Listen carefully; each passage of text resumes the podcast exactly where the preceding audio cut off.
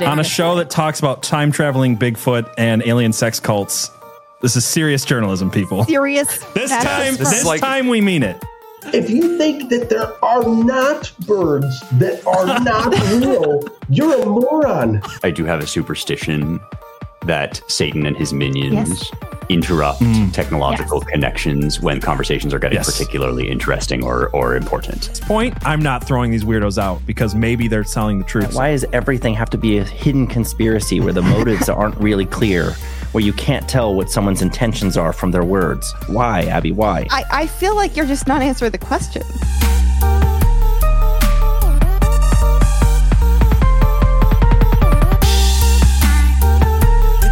There is a pattern here that is definitive, and this mm-hmm. leads us to the CEO's response, Yeah. which is not the way that you want to play being accused of in a conspiracy theory.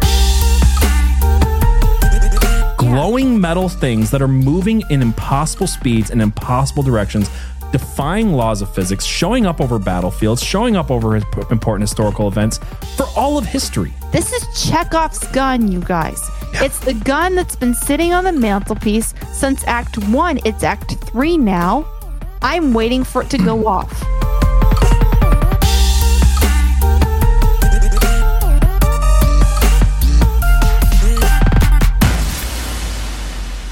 Hello, everyone. Welcome to season three, episode four of Conspiracy Pilled. I'm Abby Libby. I'm here with my co-host PJ. How are you, PJ? I am doing good. How are you doing? I'm good. Your hair is gingerier than than normal, my so you must be doing good. Yeah, yeah, yeah, yeah, yeah. Oh, so anyway, let's just start the show off on a bad note. Let's just do that. Let's just do that. No, I'm excited to be here. Um, yeah, I see the chat popping up already. People are saying you're are, you're still talking about Tartaria. So to explain, guys, Yes. we are. We said from the beginning we are going to do a multi multi part coverage of Tartaria for multiple reasons. We did. If you're listening to this and this is your first time listening, you might want to go back to season to, to episode one of this season of season three and listen to our opening on Tartaria. and in that one, we talked about the basic idea of like, does Tartaria exist as a country? Is there this hidden history? Whether Ah, he's gone. Come back. And okay, I'm back. There we go. You can hear me. So I was saying, Yes. we went through the idea of a lost civilization and mud floods, and I know uh, people had mixed feelings about it. But what we said in the episode is there's so much to this theory. There's some stuff that's worth talking about. There's some stuff that's super interesting. And what I want to do is kind of start there and say, you know, l- let's continue to look down this. We're going to do one this week. We're going to do another one next week to kind of close it up. And then there's like other adjacent Tartaria stuff that will probably come up later in the season. Uh, but yeah, no, like I I don't think I'm going to sta say what I said again last week. I don't think that most people who I'm talking to who are, who think they really believe in Tartaria as a country, as a lost civilization, quite do. And I think next week we're going to really get into that more with uh, things that are in the Tartaria umbrella that are really not Tartaria related. Like it's a, it's a bad Right. theory. Uh, And that's going to be when we talk about the millennial reign and Antiquitech and stuff like that, that really has a bigger umbrella Right. than these uh, cross Atlantic Asian giants, as I'm, as I'm calling them. That all died in a flood. yeah. So tonight I want to get into the World's Fair cover up and some things that are related to that. There's orphan trains, there's all this stuff. Um, but uh, yeah, I don't know. Do you have anything you want to get into to say before we just jump right into it? I am here for Tartaria forever. Tartaria is the only thing we're covering for Yeah. the rest For of the rest of the show forever. uh, forever. That no joke. That has podcasts have become just Tartaria. 24/7. Just Tartaria. Yeah. Is there a sign like we can't do the, the we can't do the crossover because that's Wakanda forever? Is there like uh, No, Tartaria forever? yeah. Can we do that? yeah. Yeah, it's without punching your microphone. it is though. Yeah. It's the story of Wakanda, except it's you know Asians instead of Tartaria forever. Tartaria forever. so how you do it? Just kind of That's what we'll, we'll just do it like that. Yeah. And Yeah. I think too, like you know, when we, if you guys stick around, we're going to be talking to you guys on Rumble afterwards. For the people who are listening to this, you can come over to conspiracypilled.locals.com, and the full audio podcast is there for free. You can support us, and get bonus unhinged content. But uh, for the audio listeners, we put the, the show out, and then for the people who are here live, we kind of chat with them afterwards. And I'd like to have a conversation at the end of this about just making theories make sense and not getting pigeonholed into trying to shove a square peg into a round hole, which is what I feel like so much of this research is. And I'm telling you guys, I've done more research for Tartaria than any topic I've ever covered on any podcast ever. And I am a person who does obsessive research, like to the point where I drive myself a little nuts sometimes. Little, So- little bit nuts. a little bit. That's if I feel a little unhinged tonight, it's because I've listened to hundreds of hours of Tartaria podcast. This is like when I read through read every Reddit- Q yeah. post. it's just like that, right? Yeah. So I the the unhingedness of uh. Abby with QAnon is me with Tartaria right now. nice. All right, so let's talk about the World's Fairs. Let's do it. So, and I always have to do, you know, the official story, the unofficial story. So officially, Officially. officially, the World's Fairs. Uh, it, it started in, ni- in 1791. Uh, Prague organized the first World's Fair in Bohemia, and this was the first industrial exhibition that was the uh, on the occasion of the coronation of Leopold II as King of Bohemia, which took place in Clementinium, I think, Clementinum. And this celebrated the considerable sophistication of manufacturing methods in the Czech Republic uh, during that time period. So they started the, what what the World's Fairs are is they're big giant expositions. Like here's the world of the future type of stuff. Uh, kind of like if you watch the Marvel movies, like that Tony Stark Expo thing. Like that's just the modern day version of a World's Fair. But they used to be much bigger. They would go for six months at a time Wow. like ridiculously long, right? Uh, so France also had a tradition of, of national exhibitions before they started doing World's Fairs, and that eventually culminated in the French Industrial Exhibition of 1844 that was held in Paris. And this was the fair. This uh, fair was followed by all these other national exhibitions in Europe in 1851 under the Great Exhibition of the Worlds of Industry of All Nations. That's a mouthful. The World Expo was held uh, in the Crystal Palace in Hyde Park, London, in the UK. And these popped up in the area of industrialization, and they roughly covered the years from 1850 to 1938. That would be the first.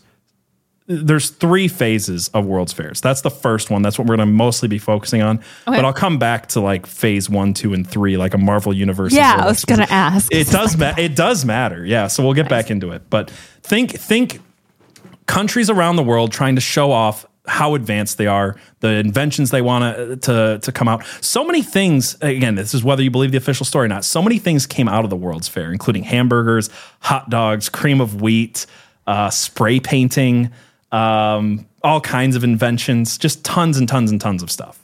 Nice. So uh, yeah, World Expos. Uh, yeah, just, we're there to show the achievements of the nations. That's the official story. What's the secret? Real Now we've got the secret true story. The unofficial story is that the world's fairs were held as a way to pass off Tartarian cities as temporary constructions and then destroy them to cover up the remains of the Tartarian Empire that came before. And right, does that make sense? These were temporary cities. Like that's the thing about the World's Fair, and we're going to get into the whole temporary city aspect. But what people believe is that like for instance in chicago they built over 200 buildings in the course of just under three years.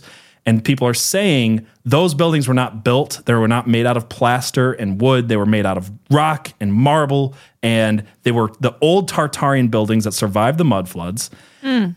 And they had a big fair there so people would think that we built these to show off our industrialization. And then they were going to tear them all down at the end because they did. They did tear down almost all these buildings. In fact for the most part, every city has left up one thing that they built for the World's Fair, uh, but the rest of it got tore down. So some of the more, more famous things would be the Eiffel Tower was built for the World's Fair in Paris. Uh, there's like that big globe thing in New York. You know what? I had a whole web page full of all of these things. We're gonna get into some of them in a minute, but like they just the Space Needle in Seattle Yeah. was another one. Was so the um the big what is it called when it's a wheel and you sit in it, and you go around and Yeah, so we, I actually didn't put a lot in, in here about the Ferris wheel, but the Ferris wheel is invented for the 1893 Chicago Nice. World's Fair. And it was stupidly big. Like it held like a thousand people. Like I think there was like 20 people per car. wow. It was the biggest Ferris wheel ever built. It was the first Ferris wheel ever built. And they demolished it with TNT after the World's Fair because Wow. it was just too big to, it was just easier to blow it up and like take the scrap out. Apparently, Huh. That So- reminds me of something, but I don't remember what. just something that just fell into its own footprint. Yeah. Yeah, yeah. Yeah. Yeah, it does remind me of something. Mm. So, really quickly, I want to show you this page. You know what? I forgot to. I am behind, guys. I will get my Yeah, get your order. act together. I will get my act together. I promise. It's almost like Uh, your kids came back this week. My my wife and kids came back. Uh, not, not that they left. That sounds bad. they were gone for five weeks at her mother's house, and that sounds like we had a fight. that sounds real bad, PJ. sounds really. Yeah, bad. anyways, PJ's They family came back to her him. Family, yeah, they finally came back to me, guys. They were visiting her family for like five weeks because they just don't get to go out there very often. So I, they came home last night, and I'm a little distracted by uh, kids and family time and all that stuff. I've been a bachelor for like five weeks. I've been having to cook my own ramen noodles. Darn. no, my wife would be very disappointed if she uh, saw my diet for Oh no. five weeks. I did go to my dad's to eat a lot though, so Good. it helps. Yeah. Anyway, what I want to show you guys is generally in the Tartaria stuff, they talk about like three or four major expos. They talk about the 1893 uh, Chicago World's Fair. We're going to talk about that quite a bit. Uh, the San Francisco World's Fair, the Paris, and the UK. Most most Tartarian conspiracy th- uh, threads, Reddit pages, podcasts focus on those. But just for uh, reference, this is how many World's Fairs Like a hundred we're, years. we're still only in the 1860s. There's the 1870s. The, yeah, we're not even to the ones they're talking about yet for most for the Holy most part. crap. This was There- like the Olympics Well, actually, for science. there is a relation to the World's Fairs and the Olympics, but we'll get into that later. Okay. They came back, I think, for the St. Louis World's Fair.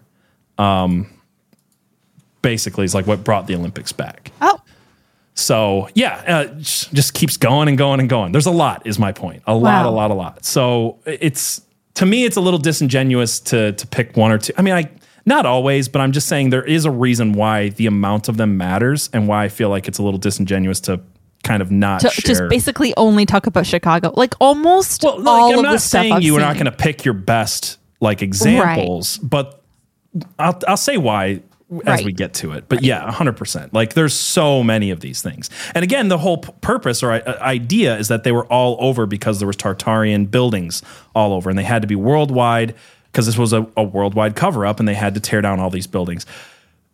Uh, yeah, sorry. I'm trying not to like I'm trying to give the narrative without like just jumping into like poking holes in it cuz Right. there's going to be plenty of that. But yeah. So first of all, I'm just going to read this article uh, called "I Do Not Believe in the 1893 Chicago's World Fair." Again, this is the one that gets talked about more than any other World's Fair. But I feel like this does a good job of giving the kind of mindset and theories behind the Tartarian uh, cover-up stuff, and it just touches a little bit on everything. It's not a super long article, so um, this is from Noah Joshua Hadley on the unexpectedcosmology.com. And it says, You were told that the city of Chicago once held the World's Columbian Ex- Exposition, which is the name of the World's Fair in Chicago. Actually, I'm going to zoom up on this so people can see it better. Zoom. Enhance. enhance, enhance.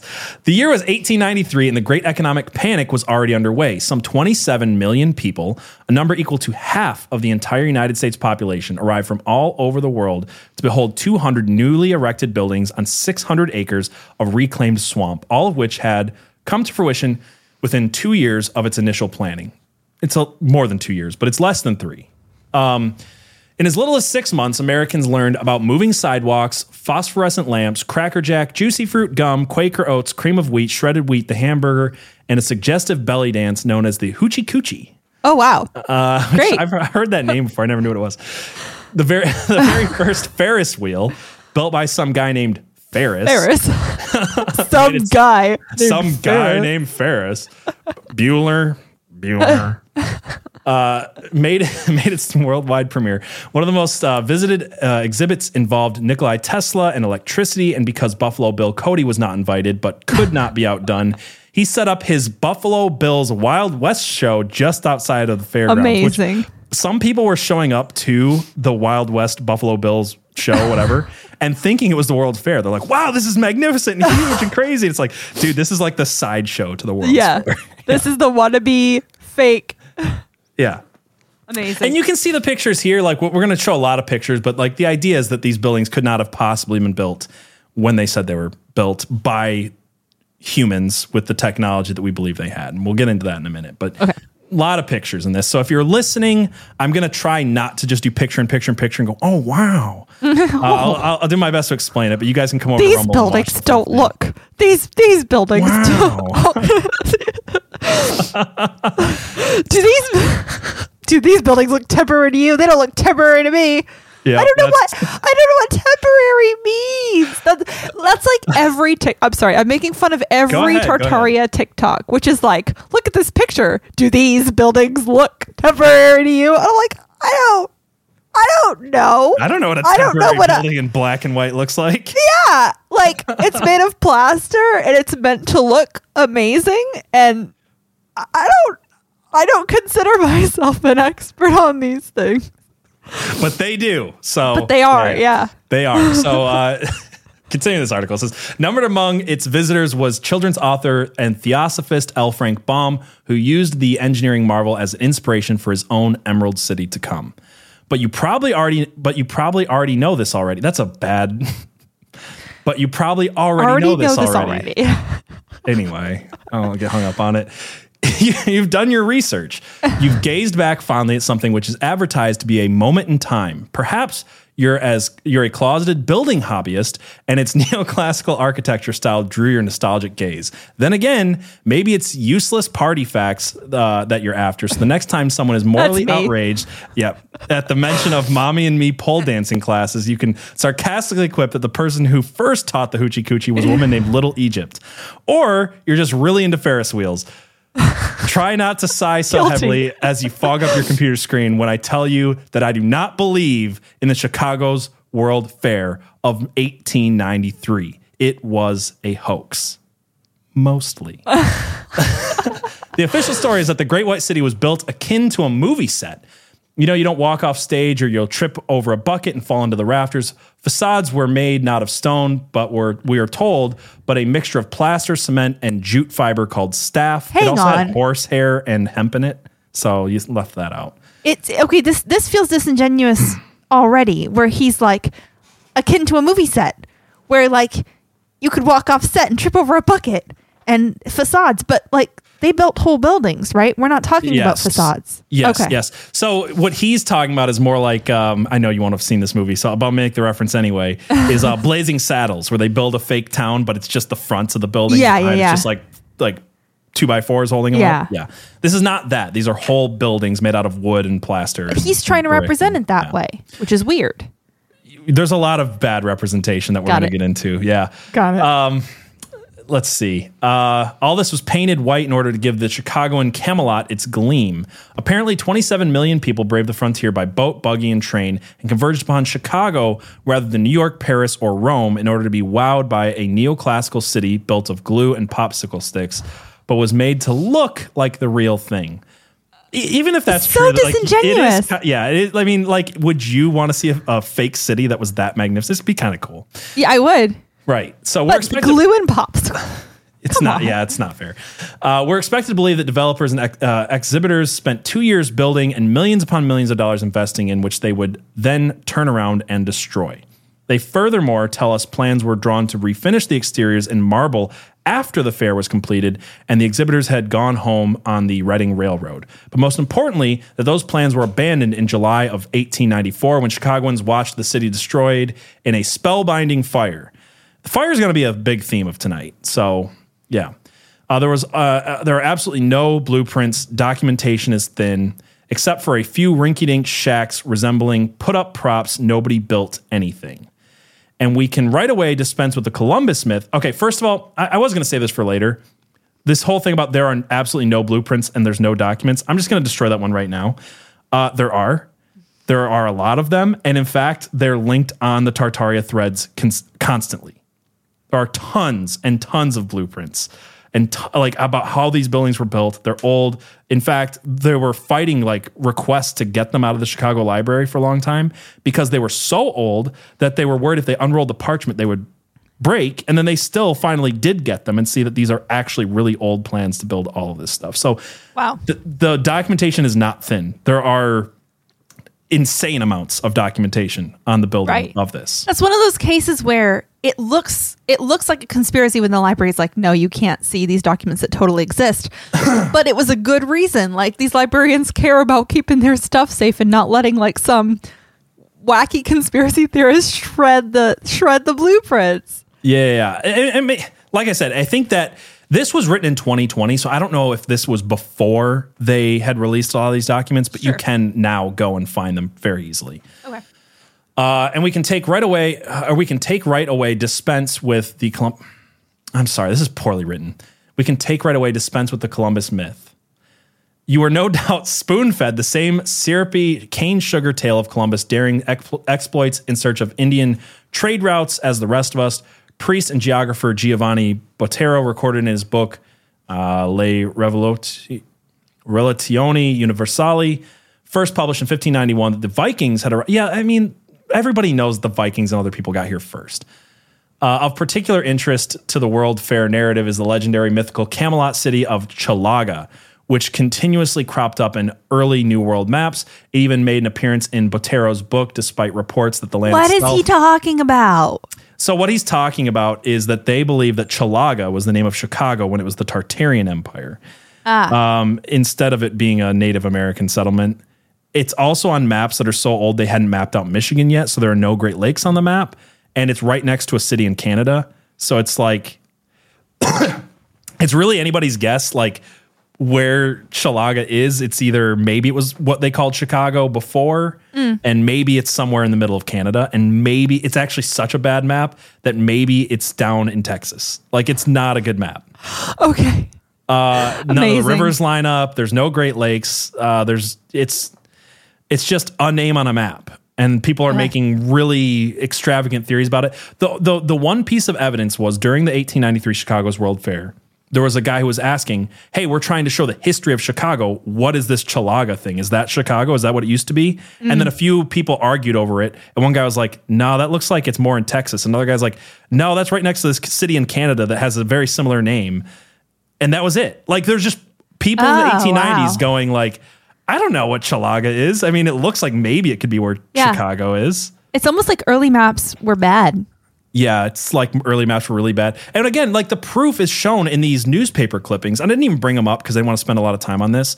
But uh, if you read through the whole newspaper clippings, it's literally just a couple of guys debating on like where Chalaga is and if it was where Chicago is now. Like, was this a Native Okay. American settlement? I don't know. That's about it. Nice. It's really not that interesting. Um, for whatever reason, the White City de- detailed Tartarian intricacies all over its neoclassical facade. And again, like y- y- nobody knows what Tartarian it looks like except they say this is Tartarian and like they just come Yeah. right.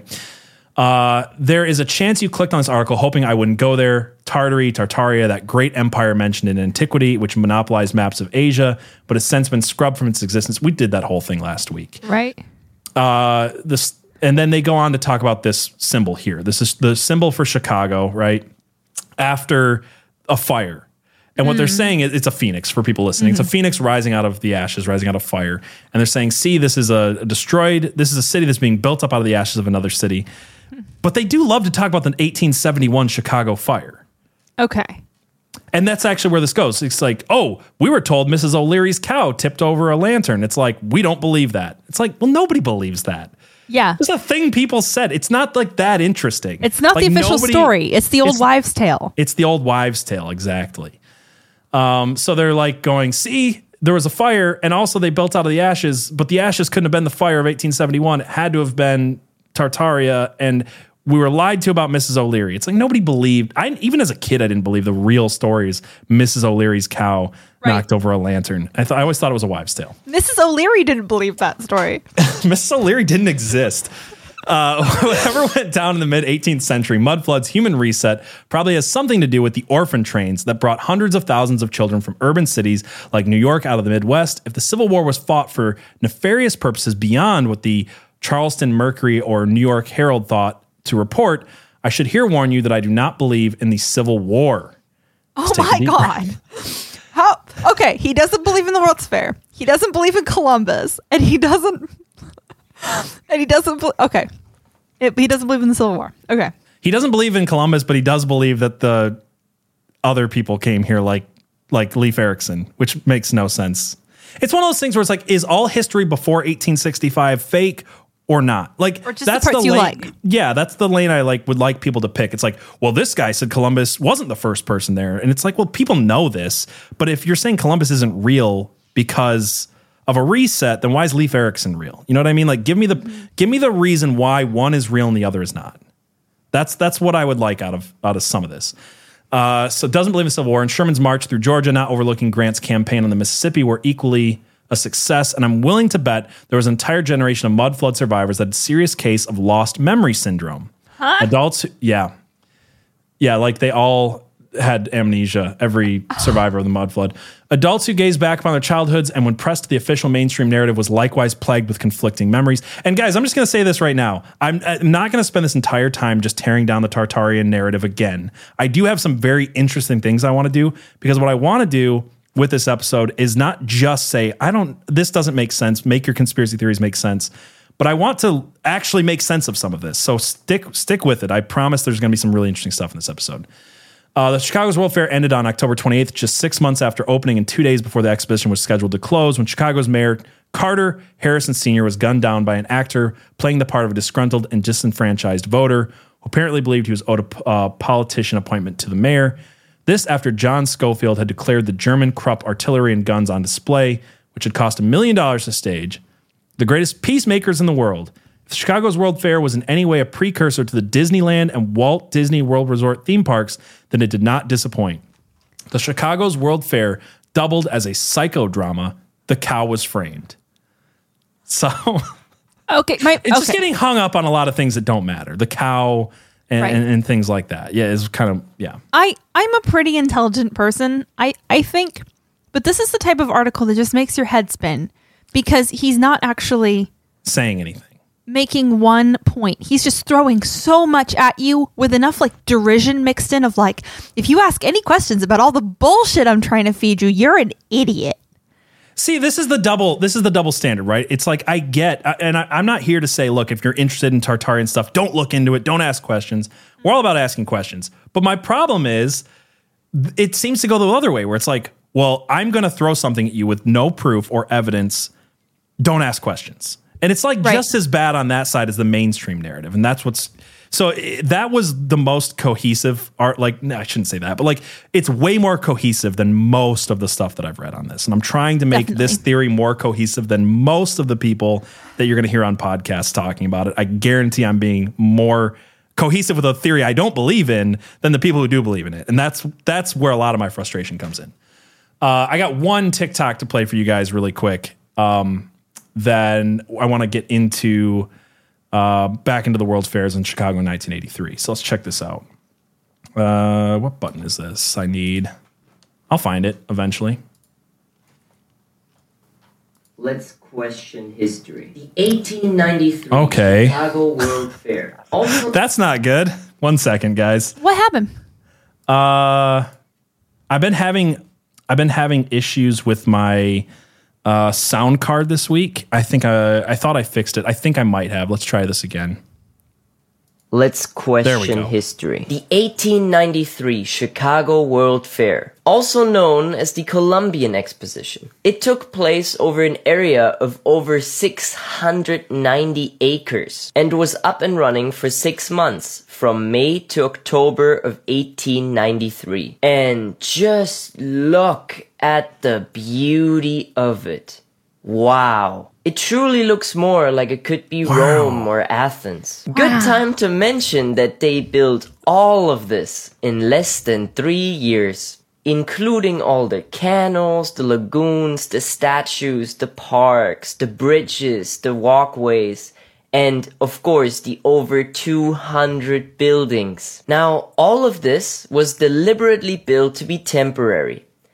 They don't look that temporary to me. They don't look Only temporary to five me. buildings of the fair stand today. One of them is the Palace of Fine Arts, which was rebuilt with permanent materials in 1933. Which gets me to think, how does a building that is designed to be temporary and last six months stand for 39 years and is then rebuilt in permanent wait, materials in Yeah, a year?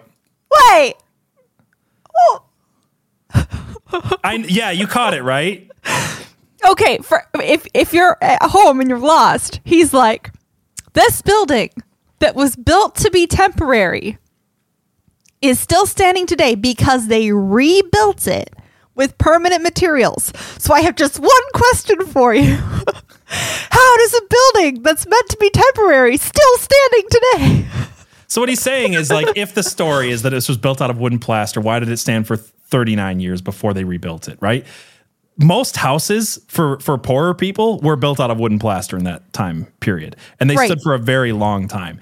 Temporary doesn't mean that they expected it to dissolve like like quick dissolve toilet paper in six weeks. It just means it's not made of stone and it was cheaper and they were going to destroy it. Right. Temporary does, yeah. We'll get into that too, but yeah. How? Of the other four buildings that survived, one of them is How? still in Chicago. The other three buildings were somehow transported to Brookline, Blue Mounds, and Poland Springs. How? Well, how in general is the only question I have in mind looking at all of this. There's also electricity. In 1893, this entire fair was lit up. So the one question I have really is, how did we do that? How? And were those buildings possibly there before? I honestly don't know what to say. I'd love to hear your thoughts, but All right. Well, I'm going to give them. So let's get into it. Uh, yes, absolutely. First of all, what I wanted to what I want us to set forward is blatant lies that you're being told in every Tartarian podcast thread that are just five seconds to, to disprove. He said a couple of them here. Um, first of all, that the World's Fairs all lost money. So, like, why would they build these massive things if they lost money? That's a big one. Chicago was actually the first one to make money. Some of them were losing money before that. And then when Louisiana in 1984 lost money, they stopped doing them in America. They're still doing them all over the world, including Japan next year. But Chicago didn't make money. So this was not a losing proposition. And also, you have to factor in like how much money did the fair itself make and how much tourism did it continue to make Right. and how you know how much did the individuals who invested in it make by selling their things there and selling their inventions how, how much did Nikolai Tesla invest into it and then Right. you know, or Edison invest into it and get back from that right so there's way more ways to measure how money is made but no they did not all lose money actually most of them didn't uh, a couple of them in the beginning did.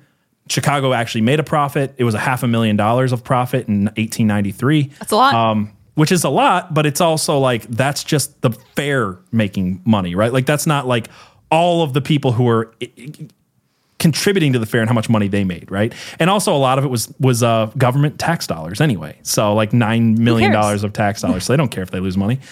Um, they also he said in this he's like they had electricity in 1893 how but he also said or he, either he said it or the article before said this is where nikolai tesla and thomas edison were like competing on whose electricity was going to be the dominant one Right. So that's the- how. so like there was electricity in 1893 It just wasn't. like what they're saying what it seems to me they're saying is look there's electricity but it hadn't been invented yet but it had in fact chicago had a its first electricity plant in 1887 six years before. And also some of these pictures that he's showing with the lights lighting up the city those were all gas la- lamps anyway. So it's not like the other argument is well they didn't have enough electricity to do all these things. Well most of it's not electricity. Most of it's f- gas lamps right? So I just that one always got to me. It's like, yes, this is where Tesla and Edison were like showing off electricity, and then everybody's like, they had electricity back then. It's like, Yeah. yes, This is like looking at the military at any given at any given year and being like, "What? This technology isn't available to the public. How can they have this? This is so suspicious. Like this is the cutting edge Yeah. thing. This is where they're de- debuting everything that's super cutting edge. it's the edge. world of the future. That's literally what this is supposed to be. right. That's why they showed off the technology that was not available, hoping that Right. people would want it and buy it. Yeah, Buy it, It's yeah. an expo of things to come. Like when when uh, when Elon Musk showed off the Tesla truck a couple of Hmm. years ago, you can't buy a Tesla truck yet. I don't think because it's showing off something that they want to sell to you in the future. So eh, anyway, the also also you'll hear a lot of people say they couldn't have built a lot of these things because there's no power tools. That's not true. The first electric drill was built in 1889, Uh, spray painting was invented to spray paint the to white spray paint these plaster buildings. That's how they were able to paint them all white and make them glow the way they did. Um, steam engines made self-powered and stationary stel- self-powered stationary and portable power tools available as early as the early 1880s. So they did have electricity, they did have power tools, they had steam powered tools, and they had slave labor, which is the thing that we're going to talk about later. But like, that's something to consider. Uh, also, um, also like, here's the other thing that I don't get. If if, if the idea is this is all Tartarian, right? Mm-hmm. Tarta- Tartaria was supposed to have super duper advanced tech that they were hmm. hiding from you. Uh-huh. So if this is Tar, if that existed, then why wouldn't they have the super advanced tech? You know what I mean? Like it's a Right. pick a lane thing. It's like they couldn't have possibly done this, but the Asian Mongols could have done this, but they had the tech from the Asian Mongols, but they couldn't have used it, but they had it, but they Right. didn't use it. But they're trying to cover it up. They're trying. Yeah, it's They just, didn't want you to have it. it's a yeah. This doesn't make sense. I already covered that they had, had no blueprints thing. You can find them all over. It's a fact the Chicago Public Library has over two hundred thousand archived drawings, plans, photographs, and documents. That is where all of the Reddit threads about the 1893 World's Fair come from. How do you think they're getting these pictures? They're getting them from the From the archives. Public Library, including Right. the blueprints, which are all over the threads on stolenhistory.org, on Reddit, uh, in these videos. So uh, that's not true, but people say it. The other one that you'll hear is that when they tore it down, there's no lumber scrap yards. There's no way that they could have tore down all these buildings and burnt them down because there would be these huge scrap yards for for all the wasted lumber and steel and stuff like that. Okay. This is another one where it's like you're telling me the theory is that they tore down a bunch of stone buildings, Right. but your th- proof that they didn't tear down wooden buildings is that there aren't scrap yards of material. Right. It would have been worse, harder to harder to cover up the scrap yards if you're tearing down permanent. yeah, that's my point. It's like either way, you need a you need a scrap yard, right? And Right. and the thing that makes this a little bit disingenuous anyway is Chicago was literally the hub of all train commerce in the in America at this time. That's actually part of the reason they got the the World's Right. Fair there is because Chicago's where every train line met. Mm. So that's how they got the labor. That's how the people got there. That's how they got the materials. People are like, "There's not a stone quarry next door." I'm like, "Well, they had trains. Like Yeah. it was where every train in America Chicago. came to was Chicago." So anyway, there's just a lot of things like that. It's like it's just it's just take one more step. Just be like, okay, that's weird, right? Yeah. And I get it. I grant you that this is weird. If you, you saw the TikTok, I'm sa- you're looking at this going, how do we build that? And I get it. I get that it's a fair question, but just because you have a question doesn't mean that there isn't an answer. Right. And just because the answer is not something maybe you like doesn't mean it's not true. I think there's a discomfort. People look around our society today and look at our cities today and look at Chicago and have this like mm. understanding that supposedly it was so much better. Like Yeah. an, an incredible city at one point and now it's just what it is now.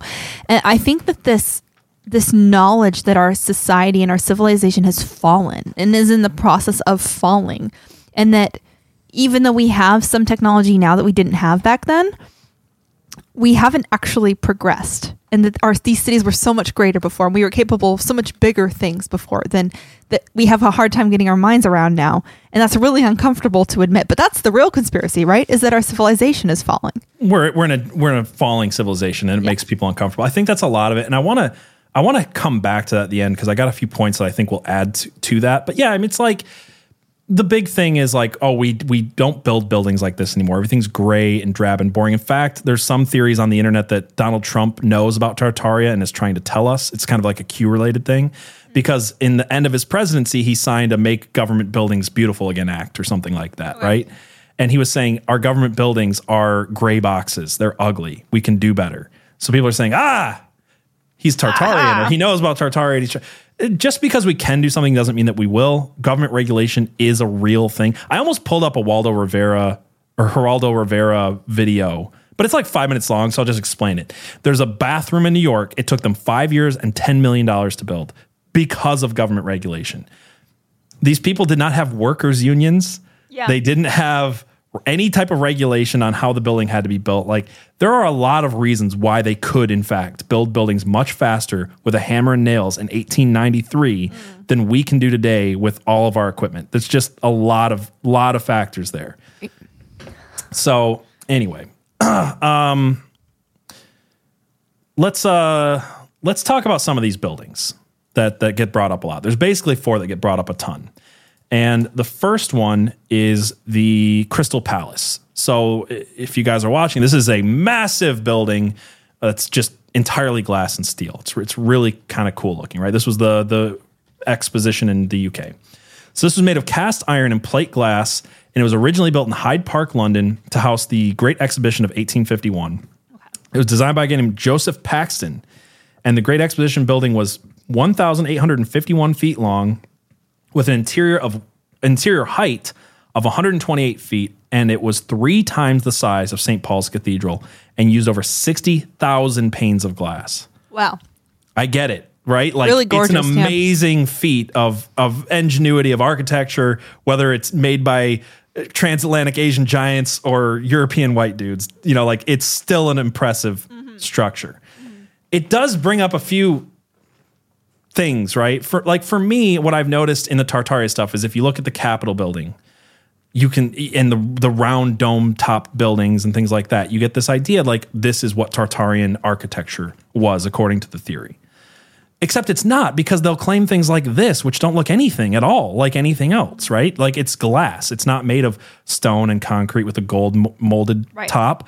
In fact, they'll claim uh, Indian buildings, which don't look anything like this, or the Russian buildings that don't look anything like this. And they'll say it's all Tartarian construction. They look alike, but they don't look anything alike. And this one looks far less alike of anything than anything, right? It's a giant greenhouse, essentially, is what it looks like. Like it, it's a bunch of glass, which, by the way, like if you're gonna have you're gonna have a hard time convincing me that something like this is actually hard to build.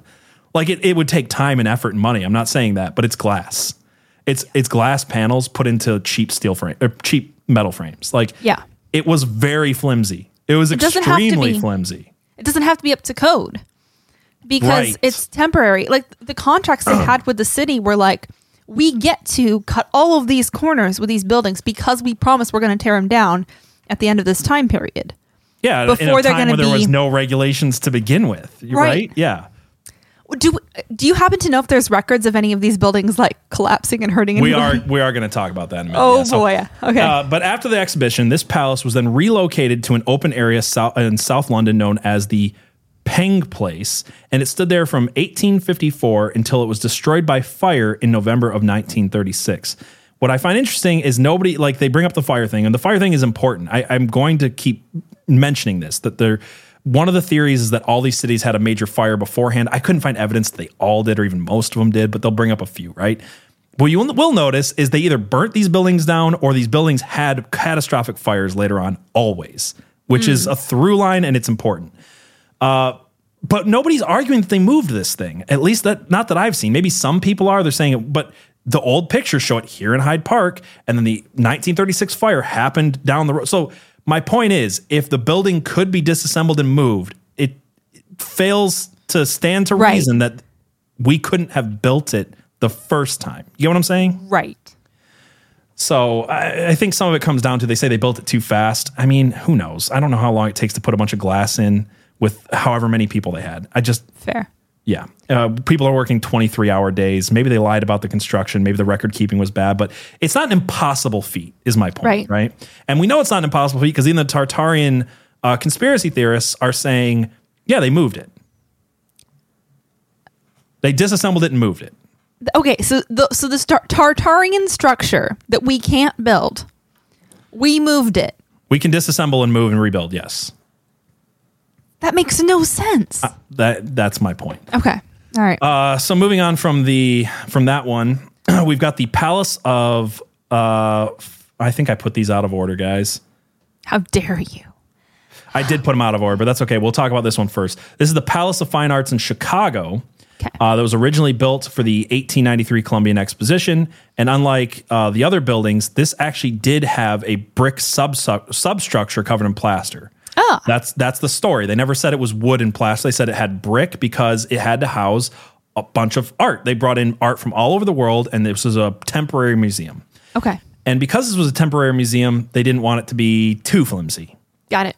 Because Um, they have but to all protect. of it was right. It's uh, brick and wood covered in plaster, so it Got it. looks like it's made of stone. It looks like it's made of marble, but this one is not as flimsy as the others, and that's important to the story. So why it survives 40 years, something like that, before that's it's rebuilt. exactly yeah. Um, and uh, this. What, what you hear in some of these podcasts, and, and I don't know if he said it in that TikTok, but he's, he'll say they rebuilt this in one year uh, when they did rebuild it, and it, that's not true. The plans to start rebuilding it happened in 1926. It was renamed the Museum of Science and Industry, and it was opened up in stages from 1933 to 1940. So between Okay. 1926 and 1933, they be rebuilt enough of it for it to be ready for the 1933 Chicago World's Fair. Uh, here's also a picture that I see a lot saying, look, these have to be real columns. But if you continue to look through the Chicago's archives, you'll see this photo where Ah. they very clearly Fake the- The, bottoms are gone, and you can see that they have wood running through them, and it's a plaster molding or Right. something around these wooden pillars. Now, I read comment after comment after comment saying, no, those are the things that hold the columns up. They're buttresses or something like that. They definitely aren't, but that's what they'll say. Which, in that case, if that's what you believe, you just have to look at the next picture yeah. where you can see the deterioration and so much of the column and the plaster has faded off by 1926 that Yeah. you can see the the inside, the interior of this. It's clearly not marble. It's clearly not stone. And this was rebuilt out of stone because they wanted to preserve the building. So again, that would also cut against the idea that they couldn't have been built by humans in the first place Right. Because we could rebuild it. because we could rebuild it. It's it's like sometimes with this, it's like people have no imagination. Like you you can't imagine you in your keyboard warrior chair can't imagine that somebody did something cool.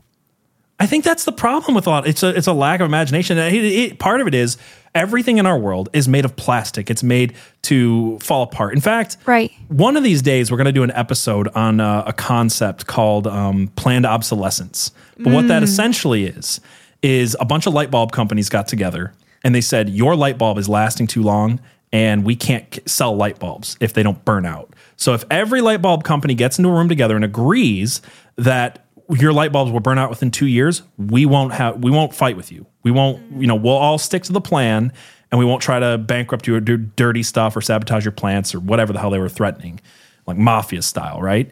That's how cars and light bulbs and everything is built now. They're all built to fall apart.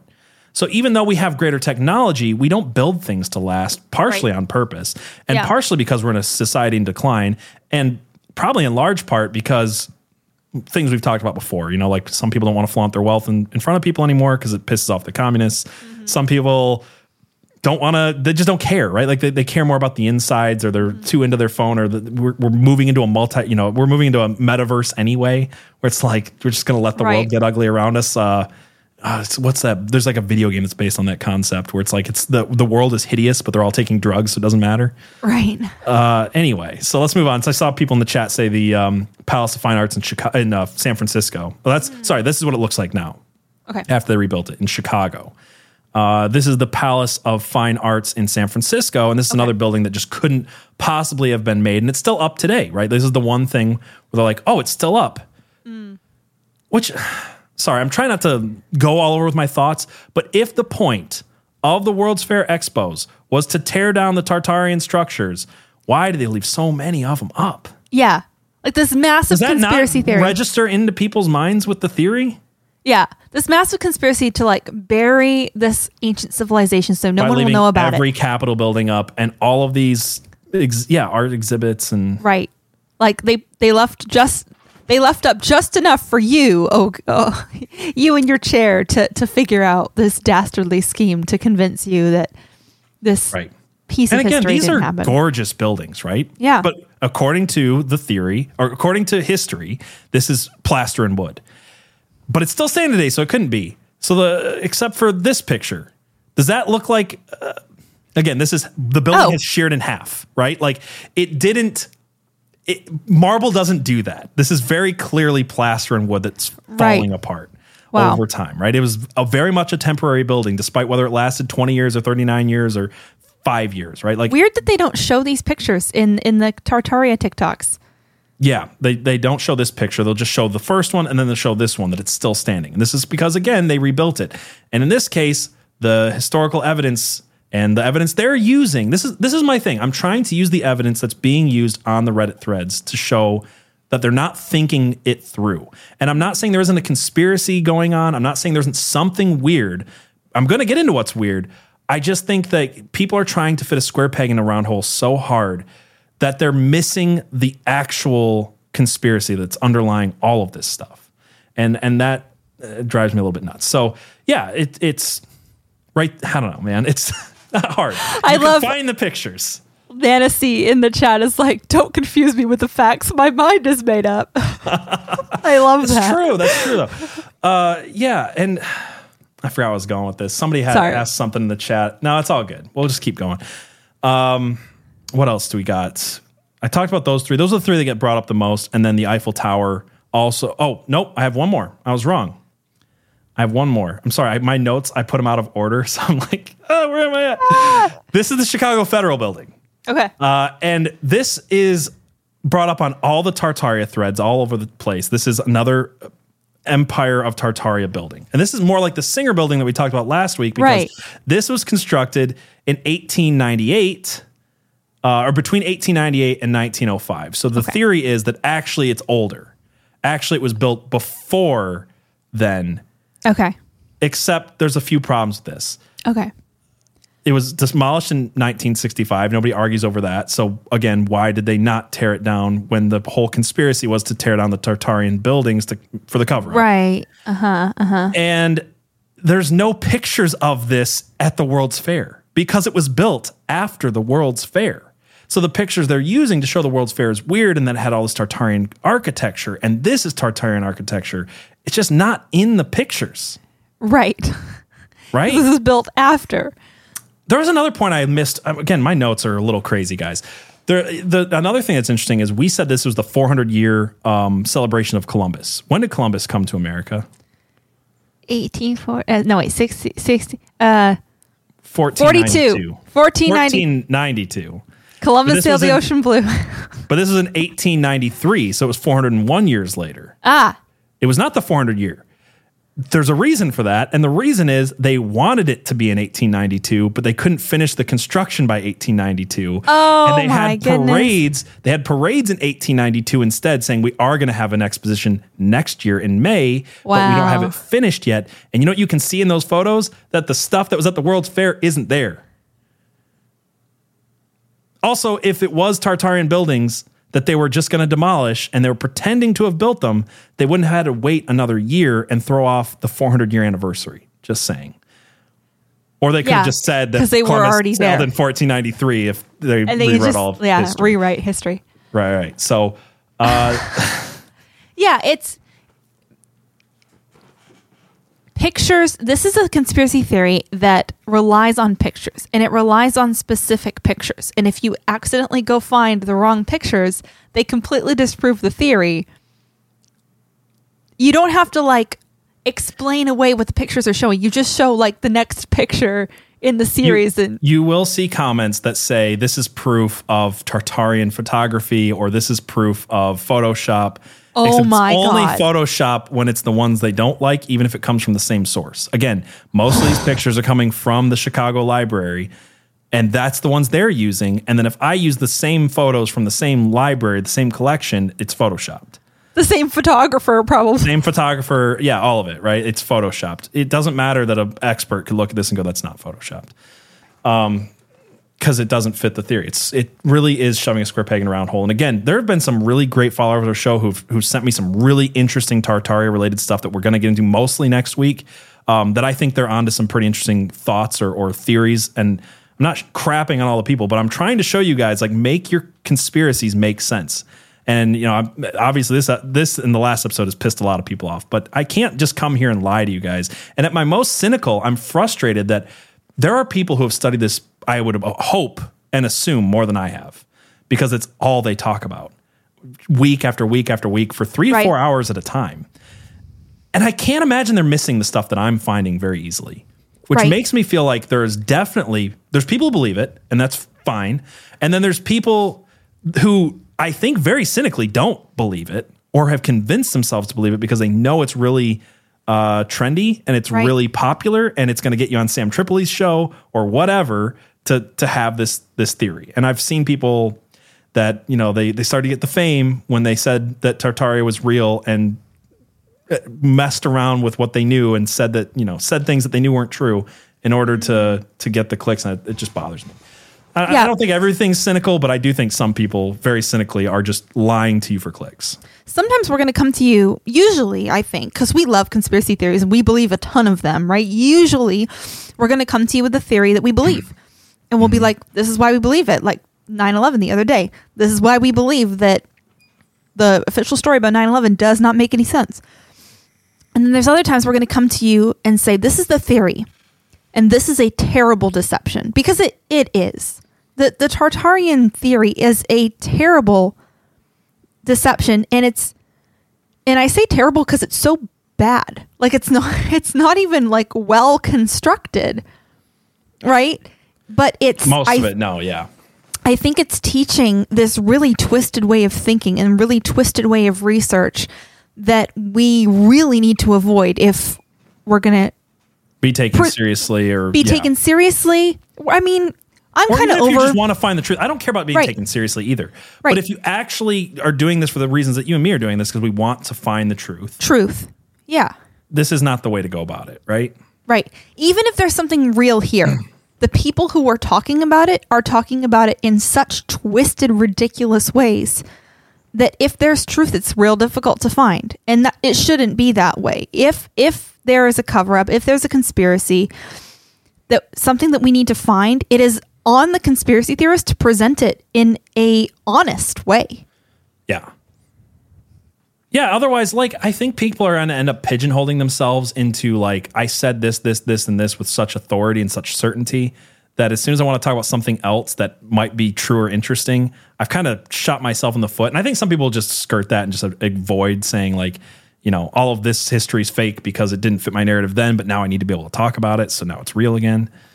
Um, anyway, so this is another one that I want to talk about next week. It's the Eiffel Tower.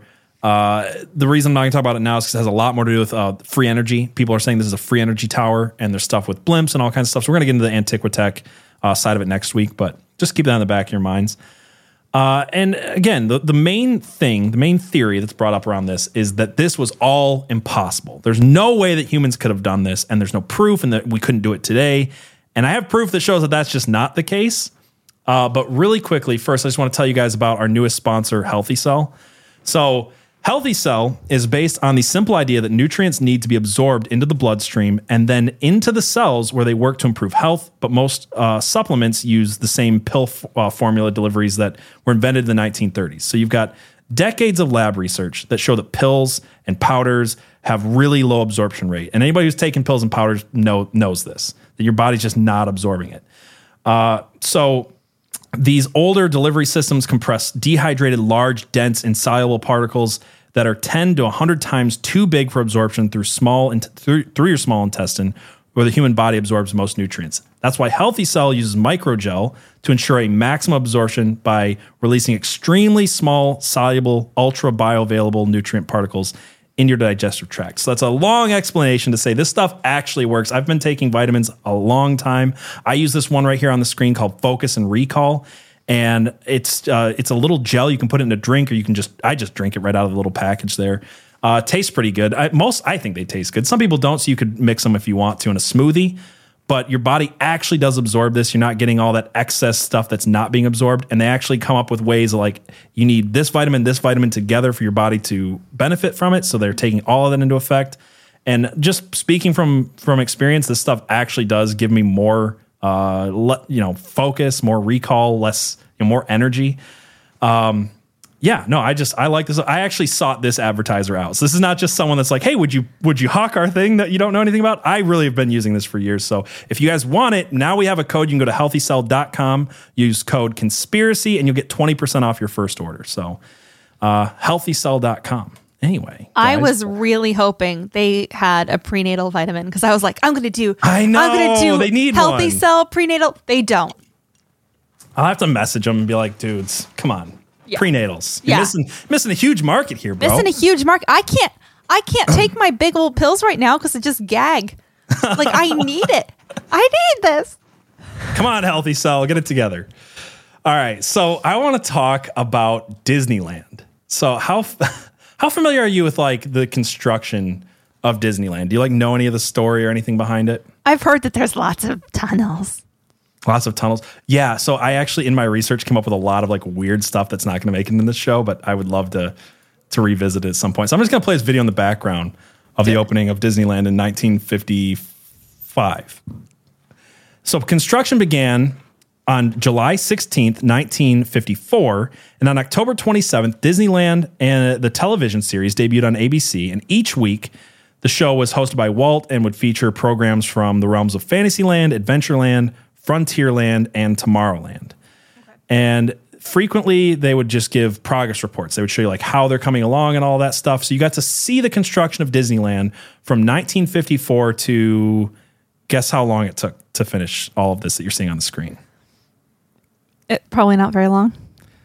To July 17th, 1955. It was exactly one year and one day Oh wow. that all of Disneyland was built. And then, of course, there was parts that weren't quite open. There were some rides that weren't done. But what you're seeing is coming from the opening of Disneyland, this massive park. If you guys have been to Holy crap. again, it's not just Tomorrowland or- or Adventureland. It's Adventureland, Fantasyland, Frontierland, and Tomorrowland, all built in a year and a day in 1954. And I know that's not the 1890s.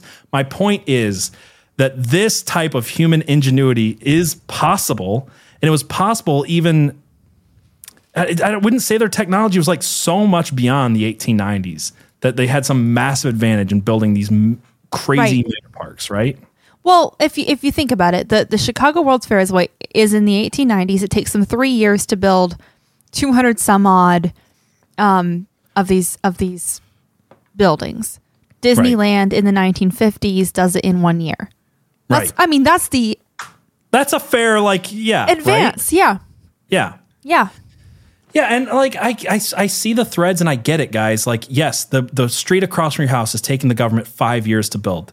It's not because it's not possible, and I think everybody that's saying that knows that. They're saying this is stupid. Why is a mile stretch of road taking the government five years to pave? Mm-hmm. It's not because it's impossible to do it shorter. It's because worker unions and, and regulations and they're government workers. Like mm-hmm. there's a reason they're called government workers. And I've done construction work for the government. It is stupidly slow and inefficient and awful. So anyway, I feel like that's the argument, not that it's impossible, right? Right.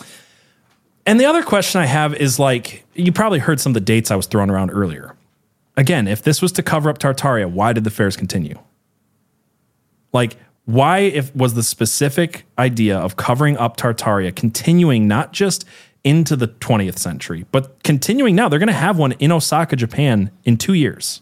Wow.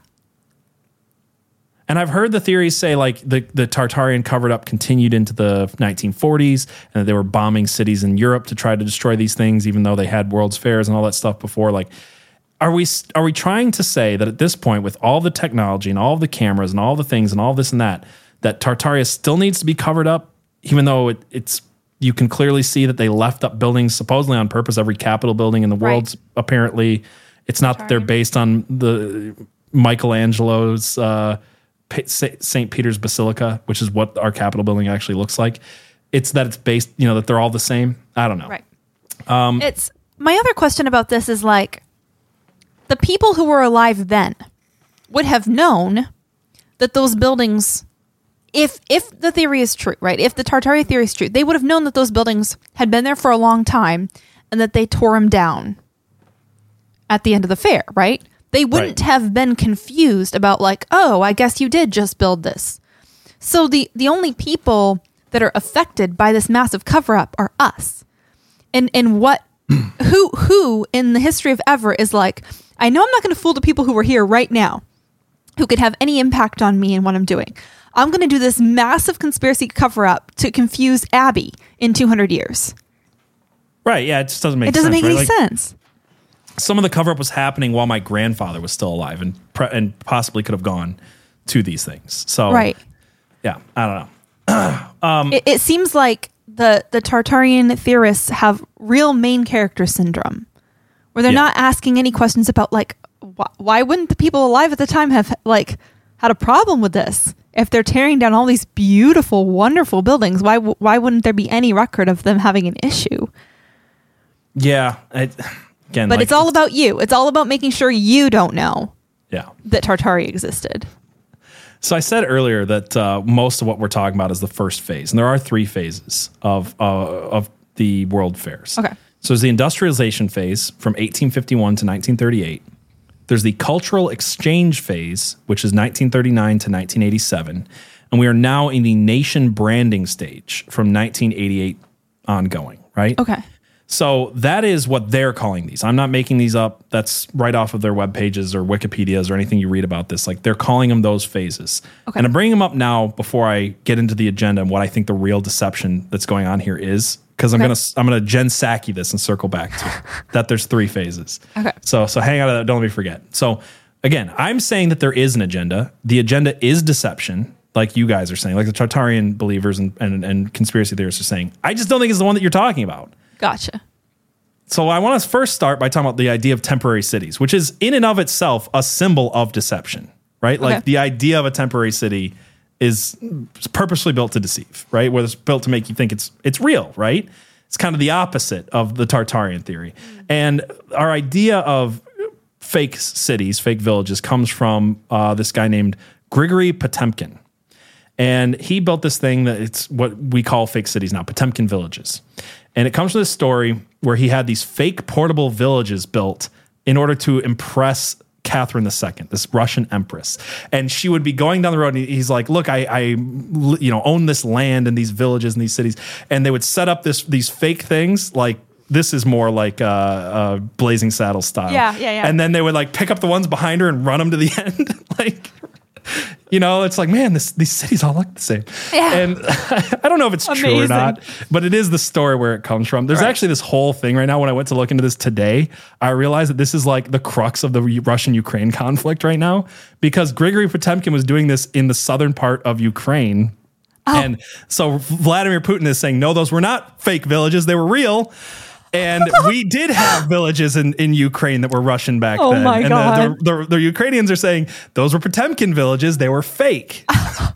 This is So amazing. This is This is still amazing. This is still relevant today. It's still going on today. So there's other examples that you'll see today, like uh, Kijong-dong, which is the North Korean. Wait, uh, you're saying yes, I know. Putin's to get past it. Tartarian? Putin's a Tartarian conspiracy theorist. Confirmed. Putin is a Tartarian conspiracy theorist. Yeah, hundred percent. He thinks those villages were real.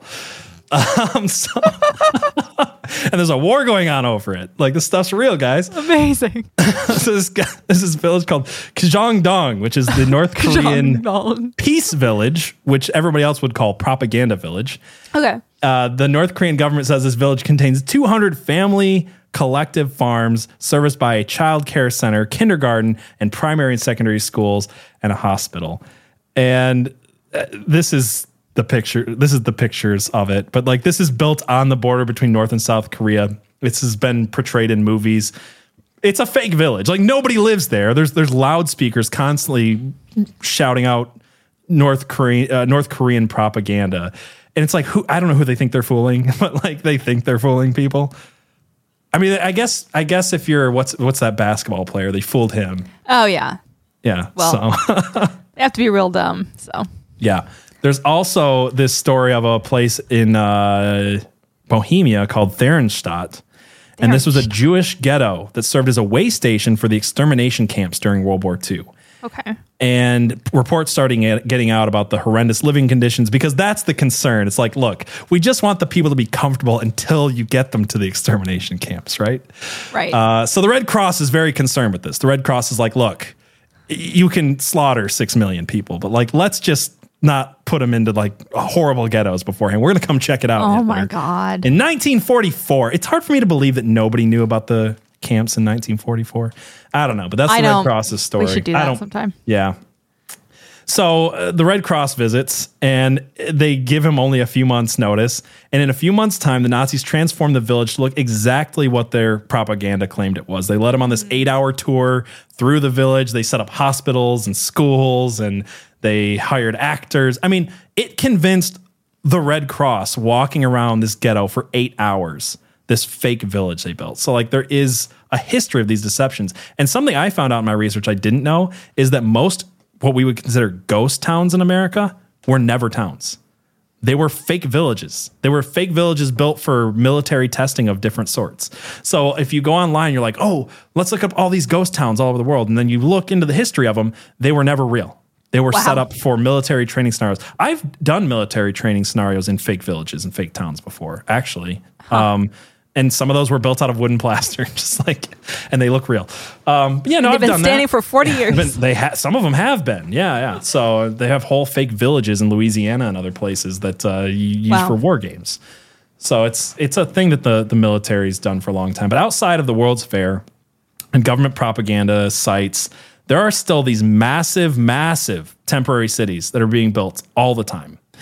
And one of them is no is called Kumbh Mela. I th- and again, if I'm pronouncing these bad guys, forgive me.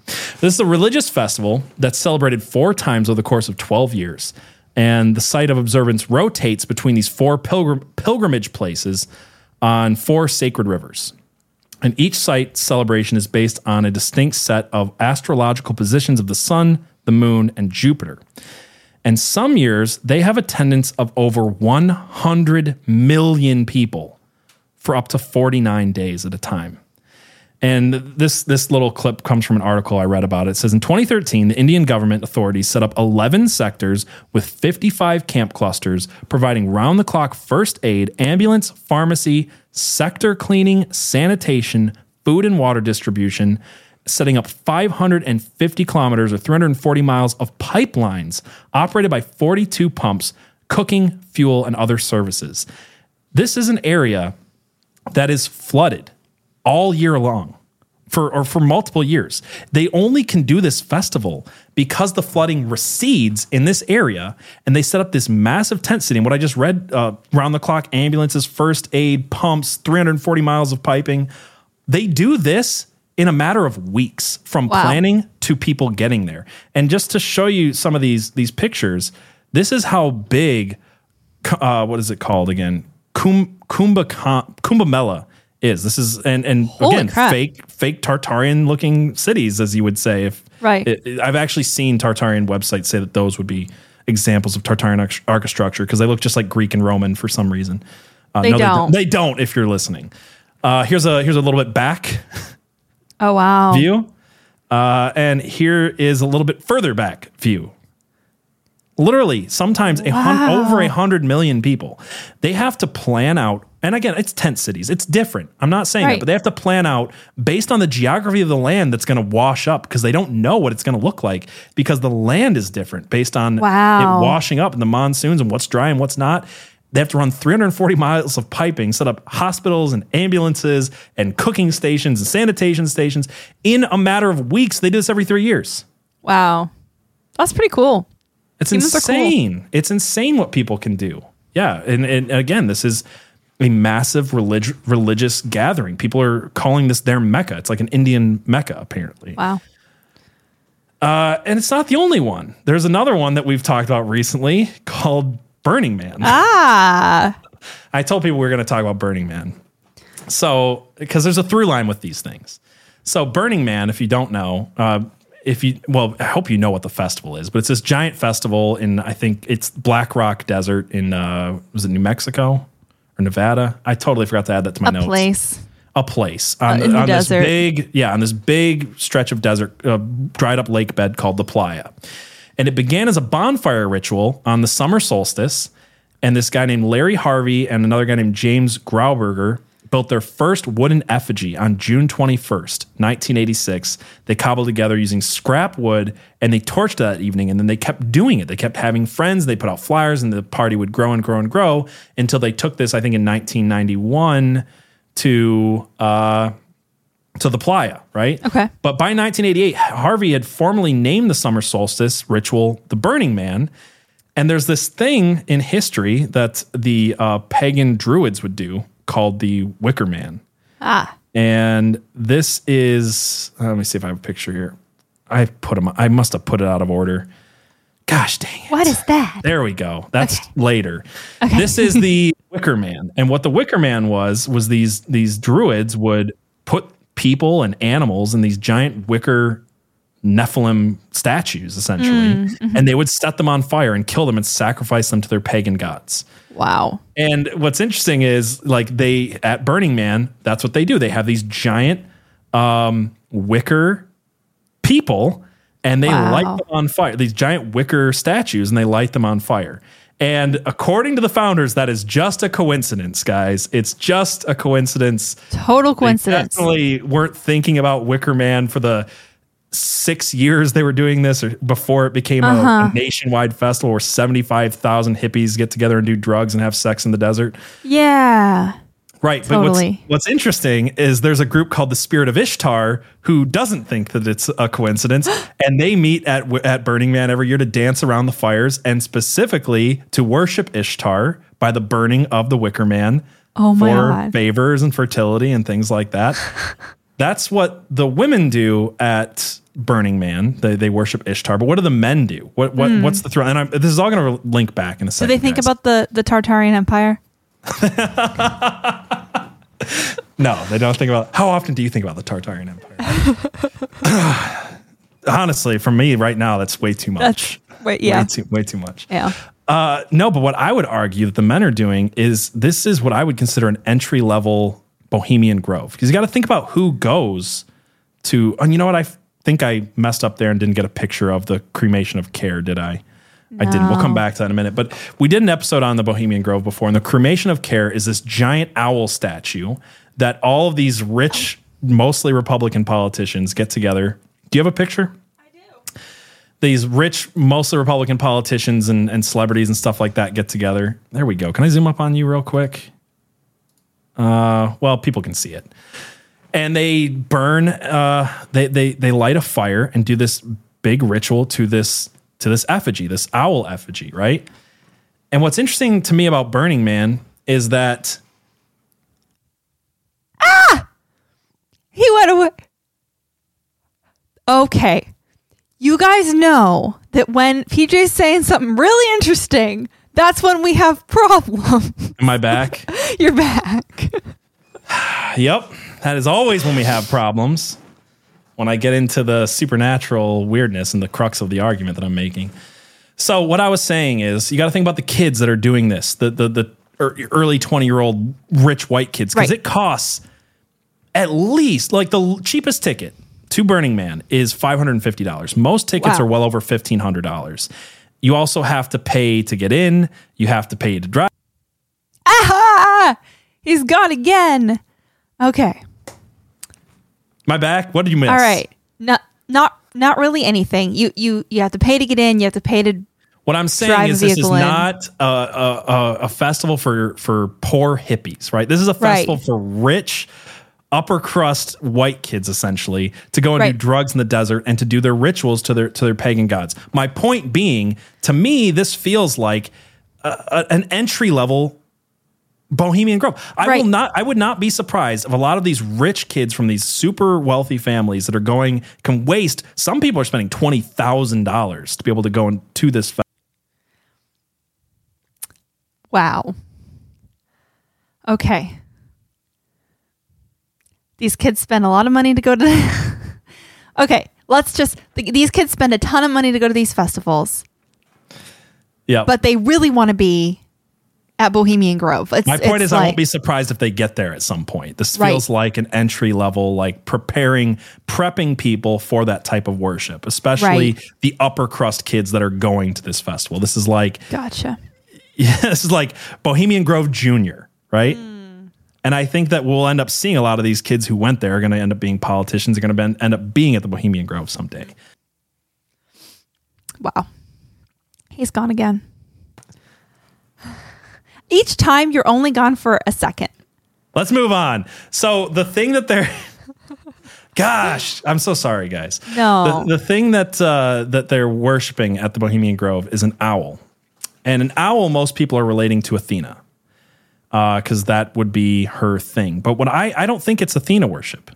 I, don't think either. that it's Moloch worship. When you look into who, what other demonic god could they be sacrificing to in the effigy of an owl, it's Moloch. Wow. And just that thought, I, I- again, I was linking Moloch does not want us to do this show. Holy crap. You were linking. okay, this is throwing me off a lot, guys. I'm trying.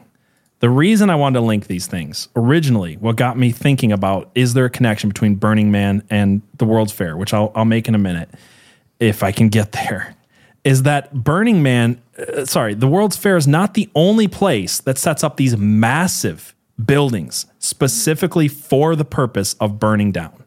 Is not just the World's Fair. You have heard of the Wicker Man thing that I showed you, right? They call it Burning Right. the Man, and it's Burning Man. And that's what they Okay.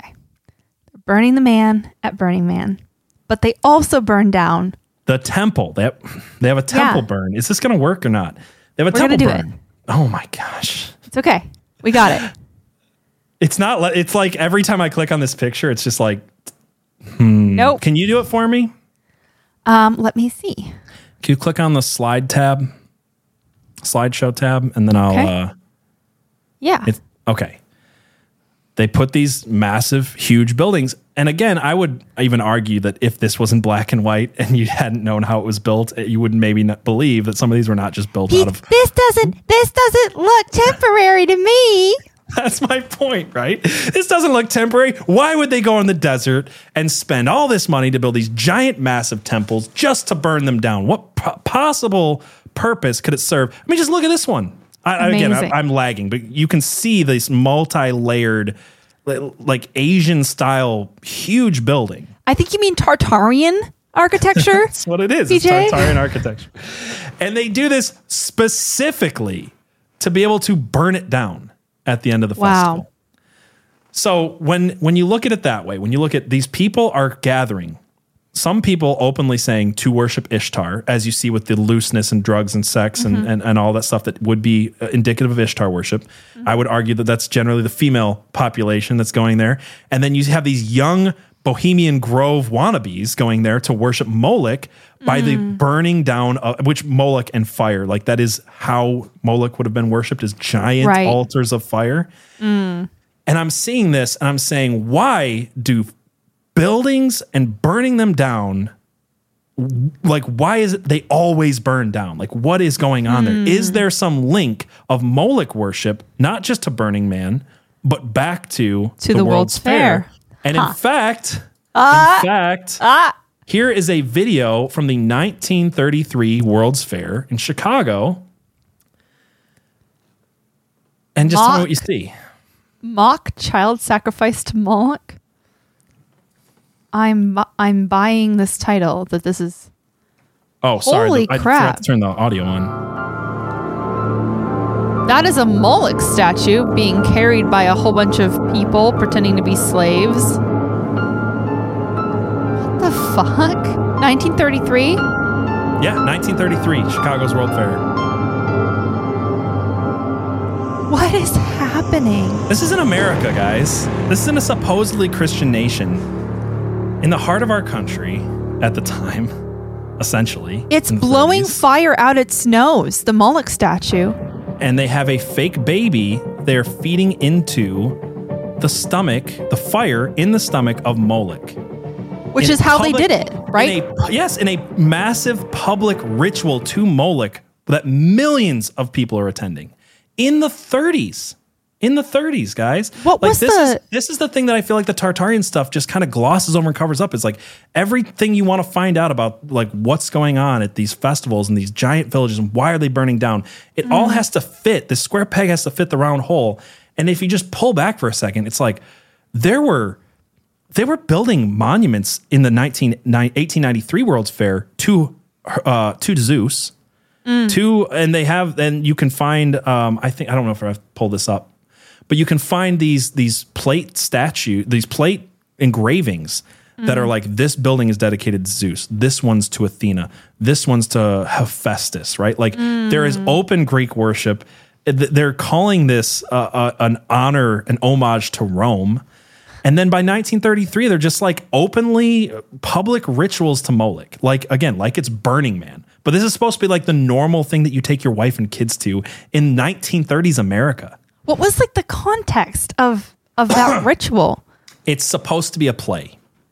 And that's how it's mm. always showed up. It's supposed to be a play about the Ten Commandments, right? So they can they can do a public ritual to Moloch, and it's, it's just a play, guys. It's just a joke. And and in fact, I just recorded an episode with Paul Stobbs, and we talk about this exact same thing with the circuses. So me and Abby are going to be traveling in a month, and and that's why we recorded it. We usually do these live, but we're not going to be able to that time, so we're going to release that episode then.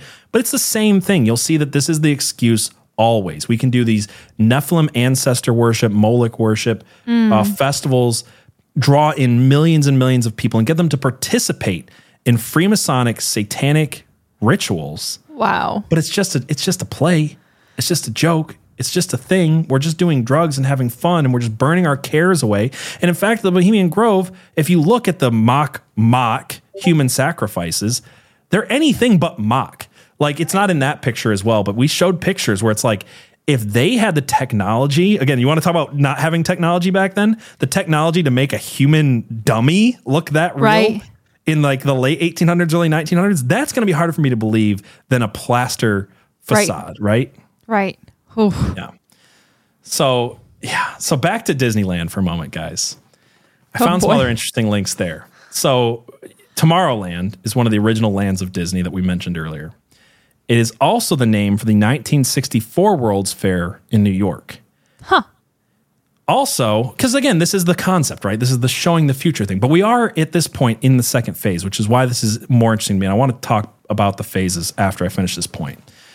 But by 1967, there was a guy named Buckminster Fuller.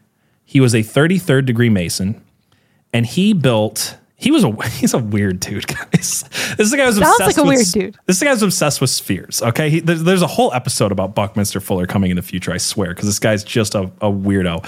But he was like really into domes and spheres, and he was like his obsession. And he came up with all these weird names like uh, Dymaxion and Tensegrity, and like all these. He made up things. He's the first guy to call Earth spaceship Earth. We're just passengers on spaceship Earth. Oh boy. And in the 1967 World's Fair, this weird dude built a massive dome structure. Okay. Uh, there's a picture of it there. And it's a dome with all the corners cut off. It's Wow. it's because this design, this is what they wanted to build homes like, by, by the way. This was Buckminster Fuller's idea was that homes would be dome like because they had, you know, all kinds of strength and stuff like that. Um, they were easy, cheap to build, whatever. That was that was the point. It's like he had actually mastered what they were doing in the 1893 World's Fair with plaster cheap buildings that you could just like set up in a day, right? Like he's like, I've figured this out, and this is how people are going to want their homes from now on. So he builds this giant thing, and in uh, then Walt Disney likes it so much that he has him build one at the Epcot Center, and Epcot stands for the Experimental Prototype uh, Community of Tomorrow. So again, it's this whole Tomorrowland concept that these two Freemasons are like really, really, really super into. And what's interesting about this is not only was that thing built uh, at Disneyland, but the original one burnt down. of course it did. Because they all burned down, right? Like there was the the I forgot to mention this earlier, but during the World's Fair in 1893, there were fires that killed a bunch of people. Yeah. At all of these World Fairs, I uh, the Paris uh, had one, the UK, Montreal, they've all had fires, or their leftover buildings had these massive fires. And it makes me feel like when you've got these two master masons that are really into this Tomorrowland concept and these Tomorrowland designs, and they're working together, and they're and the buildings are burning. Is this some form? Uh, is this another form of rituals? Is this another? Is that is that the through line here? Is like the fires? It's not about covering up Tartaria. an empire that didn't exist because it was a bunch of Mongol hordes with with diff tribes essentially, right? Between Russia and Asia, which we established a few weeks ago. but what I found in all this, and I wasn't even going to bring this up, but what I found in all this in this Tomorrowland concept, I started getting interested in it.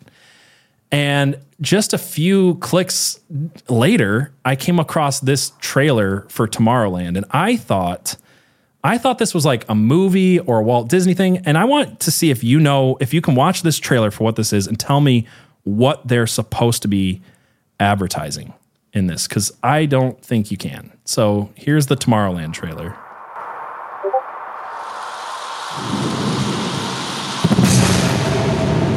People are watching. This is like a giant That is a book of wisdom. far from our world Yeah. I'll explain it later. that lies in the empire of the unwritten. It is called the world of wisdom.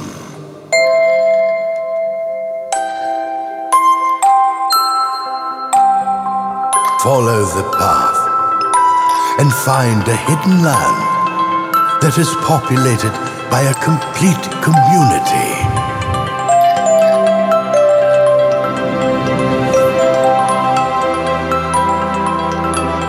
This magnificent civilization lives in the realm of the stories and books. It just got like really openly demonic for people who are They listening. all stories Like skulls and demons and- from all around the globe. Secret knowledge They being given to you by demons who are examining human skulls. Keepers.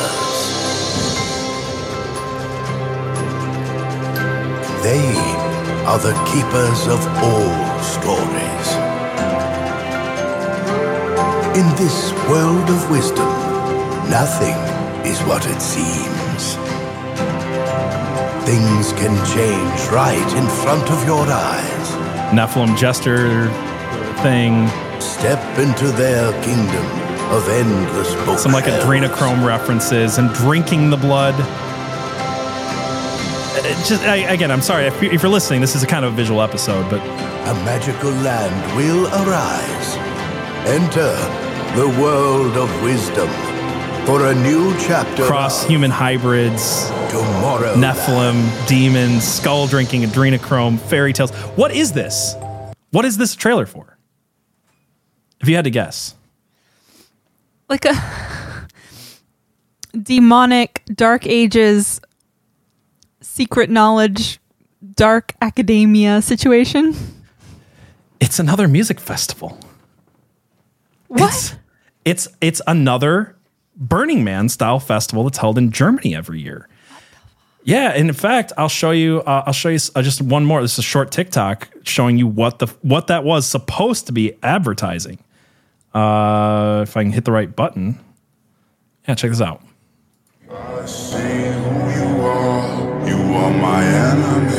Giant fake castles, You are my enemy. books of wisdom that people hold in everything, like Illuminati symbolism, Freemasonry symbolism, demons coming out 3D out of the screens at the crowds, drugs, and guess what? They had. If you want to just just take a guess at what happened to, to their festival as well. Did it did it burn down pj It did in 2017. They So have been weird. doing this in- since 2005, and in 2017 they also had this crazy massive fire, this weird Burning Man like occult festival. I don't even I don't remember if I have a picture. Let me see if I have a picture of it. But they have these. I, I wanted to throw one in. That's Epcot. I don't have it right now. Um, they wanted to. They, literally build these massive plaster mold giant fake castles, Tartarian style. Oh my God. And do these demonic rituals that e- end up in things getting burnt down and people dying. In fact, at Burning Man, by the way, I know I talked about the Wicker Man thing. You know how many people ran into the Wicker Man and killed themselves in some type of like self, uh, you know, immolation Burning ritual? Man? Oh yeah, holy shit no i had no idea fairly regularly. Someone will be so moved by whatever god they're worshiping, that they will run into the fire and kill themselves. so you're saying there's there's always a human sacrifice That's what I'm saying. There is a human sacrifice at all of these things. People die at all of these World's Fairs due specifically to fire. At Burning Man, due specifically to being burnt to their god Moloch. At Bohemian Grove. At uh, Tomorrowland. At Disney World. People, I mean, there was a Disney World fire this year. Like, i did not know that that's what I'm saying, dude. I don't think it's a cover up in the way that everybody else thinks it is. I think it is a massive public ritual, and people are being sacrificed at these public rituals.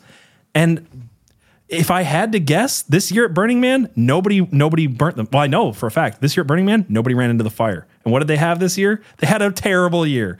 They Oh, they freaking like it it like rained and drowned them in there. Like they were like they did not give a proper sacrifice to Moloch, and they were punished for it. I, I swear to you, that's what it is. Holy shit! Like the god is losing his power. There's nothing interesting that came out of the 1984 World's Fair, and it's the last one that happened in America. Huh. So this brings me back to my point.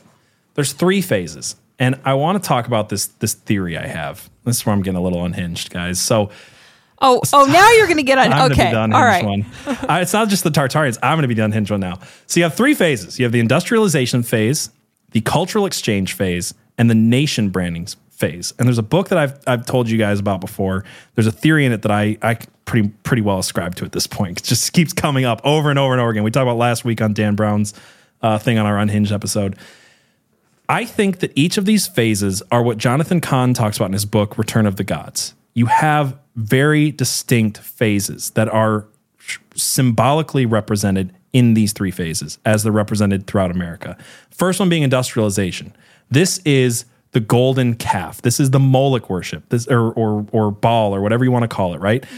They are sacrificing to the golden calf. In America, it was represented with Wall Street and the golden bull on Wall Street in in uh, tar- I almost said Tartaria. In the World's Fair, it's represented by the Moloch worship going on, and the whole thing being how can we how can we move into a new scientific, less religious age and away from God? So the first part is stripping away people's uh, religious beliefs, and this actually continued because at the 1893 World's Fair, they held this massive um, conference that was for I, I have it somewhere in my notes, but this massive conference for all of the world religions to get together for the first time in America. And the idea that was proposed was we are going to bring together Hindus and Buddhists and Muslims and Jews and Christians and Catholics and well everybody but Mormons. The Mormons weren't invited, but everybody else is invited. and we're going to show them that our God is the one true God. Except what really came out of it is yoga and Eastern practices and Eastern traditions and Eastern religion was introduced into America, and theosophy starts being born out of this idea that people start saying, "Oh." I like these spiritualist concepts. I like the Eastern Hindu religion. I like the yoga. I like this. I like that. So this is, and this isn't me saying this. This is the people who think it's a good thing are saying, how did yoga get introduced to America? How did Eastern beliefs and theosophy get introduced to America?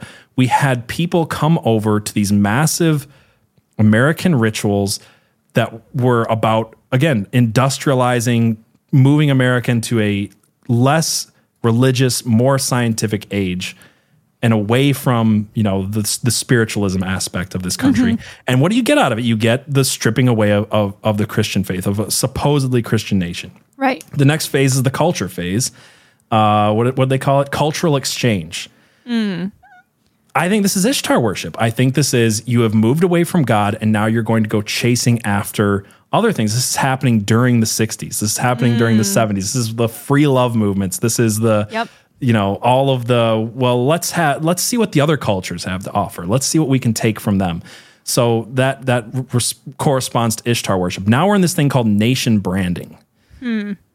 I think this is replacing the gods of the nations. I think this is like, every, as it says in, in the Bible in Daniel, it's like they had, you know, uh, Michael had to fight the prince of Persia, this this demonic Right. fallen angel that was over Persia. And and throughout the Bible, it tells us again and again there are angels over churches, there are angels over nations.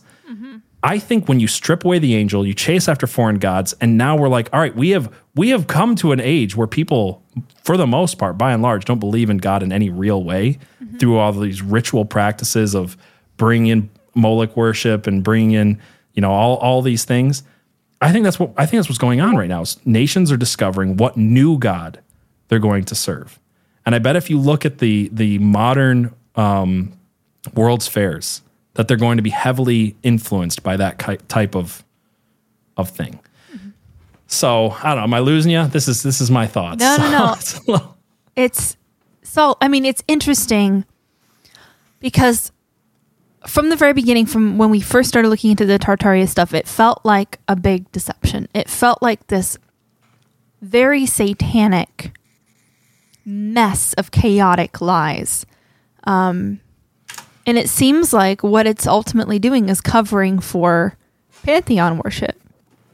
It's taking all the evidence of the Nephilim, all the evidence of these World Fair things and and rituals and stuff. Just it, it feels like Tartaria just takes all this evidence of all these interesting important things and like shoves them into this one big deceptive theory that just kind of erases everything important about it and just makes it a a mockery.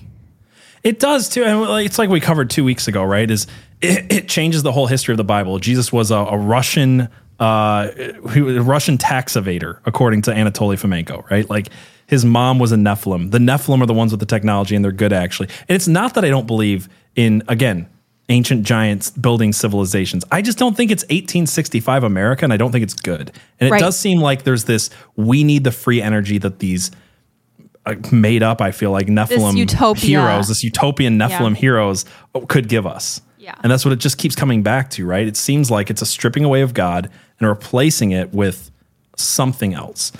Whether it's the Tartarian theory, the World's Fair, Burning Man, Bohemian Grove, whatever, they all seem to serve the same purpose. And I want to go further into that concept because what did like again, talking about the what I think the the real problem, the real theories or cover up that was going on with the World's Fairs is uh, I'm going to start with a question.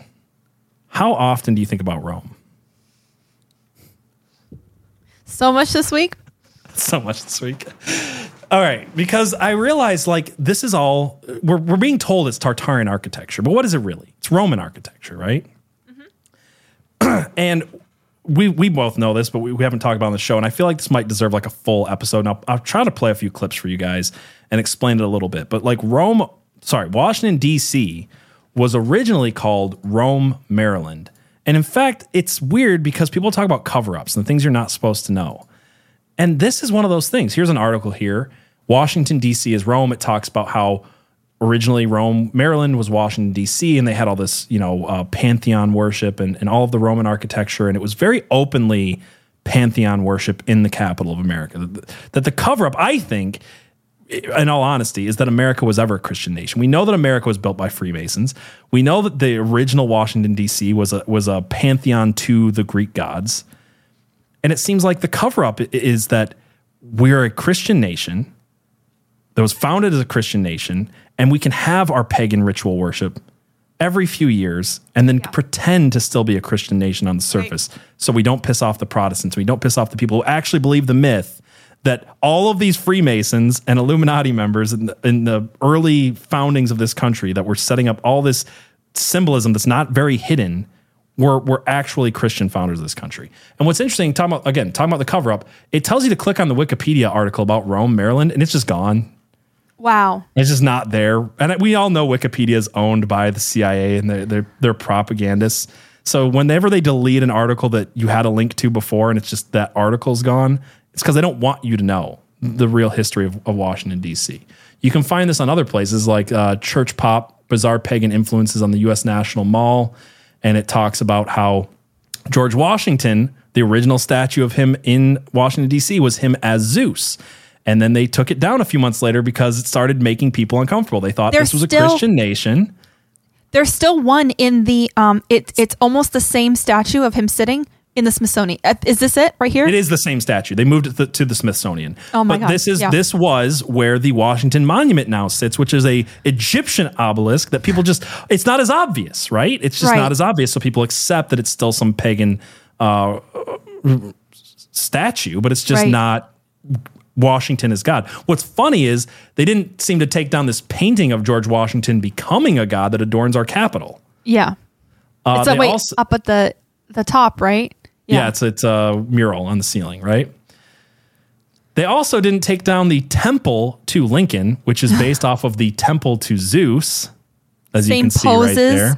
Yeah, I mean, like not only does the temple look exactly the same, the poses on the the statues are exactly the same. right.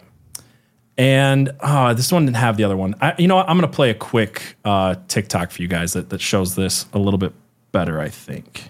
So let's, again, if I can hit the right buttons. maybe. You'll often hear people say that Washington, D.C. feels a little like Paris. A big part of that is because of this guy, Pierre L'Enfant, the Frenchman who designed the basic plan for the city. But if you look closely, you'll see a lot of influence from Rome, too, starting with the Jefferson Memorial, which is based on the Pantheon. Union Station looks a lot like the Arch of Constantine. The Neptune Fountain at the Library of Congress was inspired by the Trevi Fountain. And of course, the Capitol, one of the most iconic buildings in the United States, has a giant dome modeled on Michelangelo's dome at St. Peter's Basilica. What other Roman influenced buildings have you found in DC? Well, none because they're all Tartarian buildings. But that's my point, right? It's like Right. it's covering up, I think, in part for the fact that our country was never in its founders and founding and in its architecture and in its art a, mm. an actual Christian nation. It was a pseudo Christian, a Gnostic nation. And look, the people are Christian. That's not what I'm saying. And Right. I'm saying I think our founders deceived us and that these people in power, these Freemasons like Walt Disney, like Buckminster Fuller, like whoever's behind all these world fairs, are using this as an example to get away with public pagan worship of Greek gods, of Moloch, of whoever, right in your face. Uh, uh, That and and instead, people are looking at this and going, "Oh, it's not that our leaders are pagan. It's that there is a fa- there's a nation in, in Asia that came over here at some point. Like that's that's what I think people are missing. Um, I also talk. So I talk about bringing yoga over. I also feel like this is a time. This is an interesting. This is an interesting point.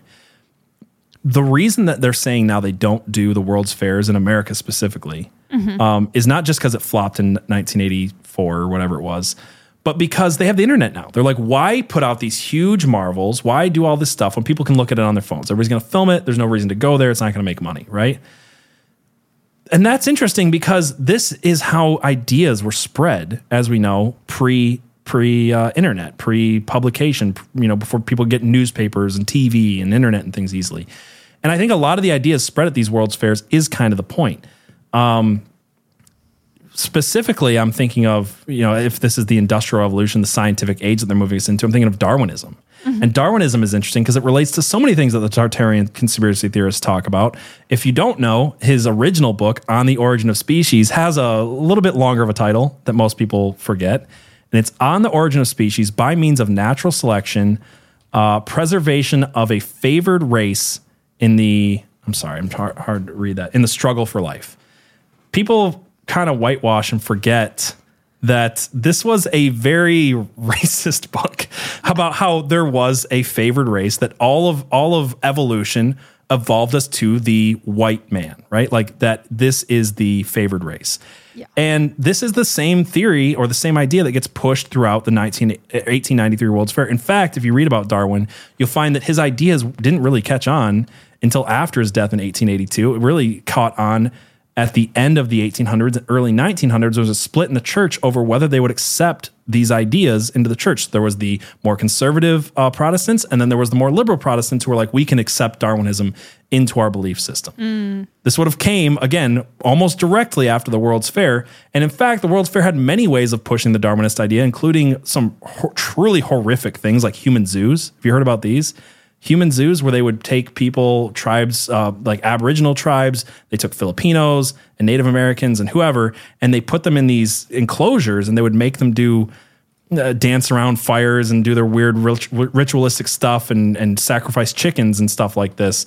So people could look at it and they could walk through an evolution of the species and go from the aboriginal tribes to the filipinos to the native americans. And they would end up at these great roman architecture and the whole idea behind the 1893 world's fair was that we evolved from these horrible uh, brown savages essentially into into the white man.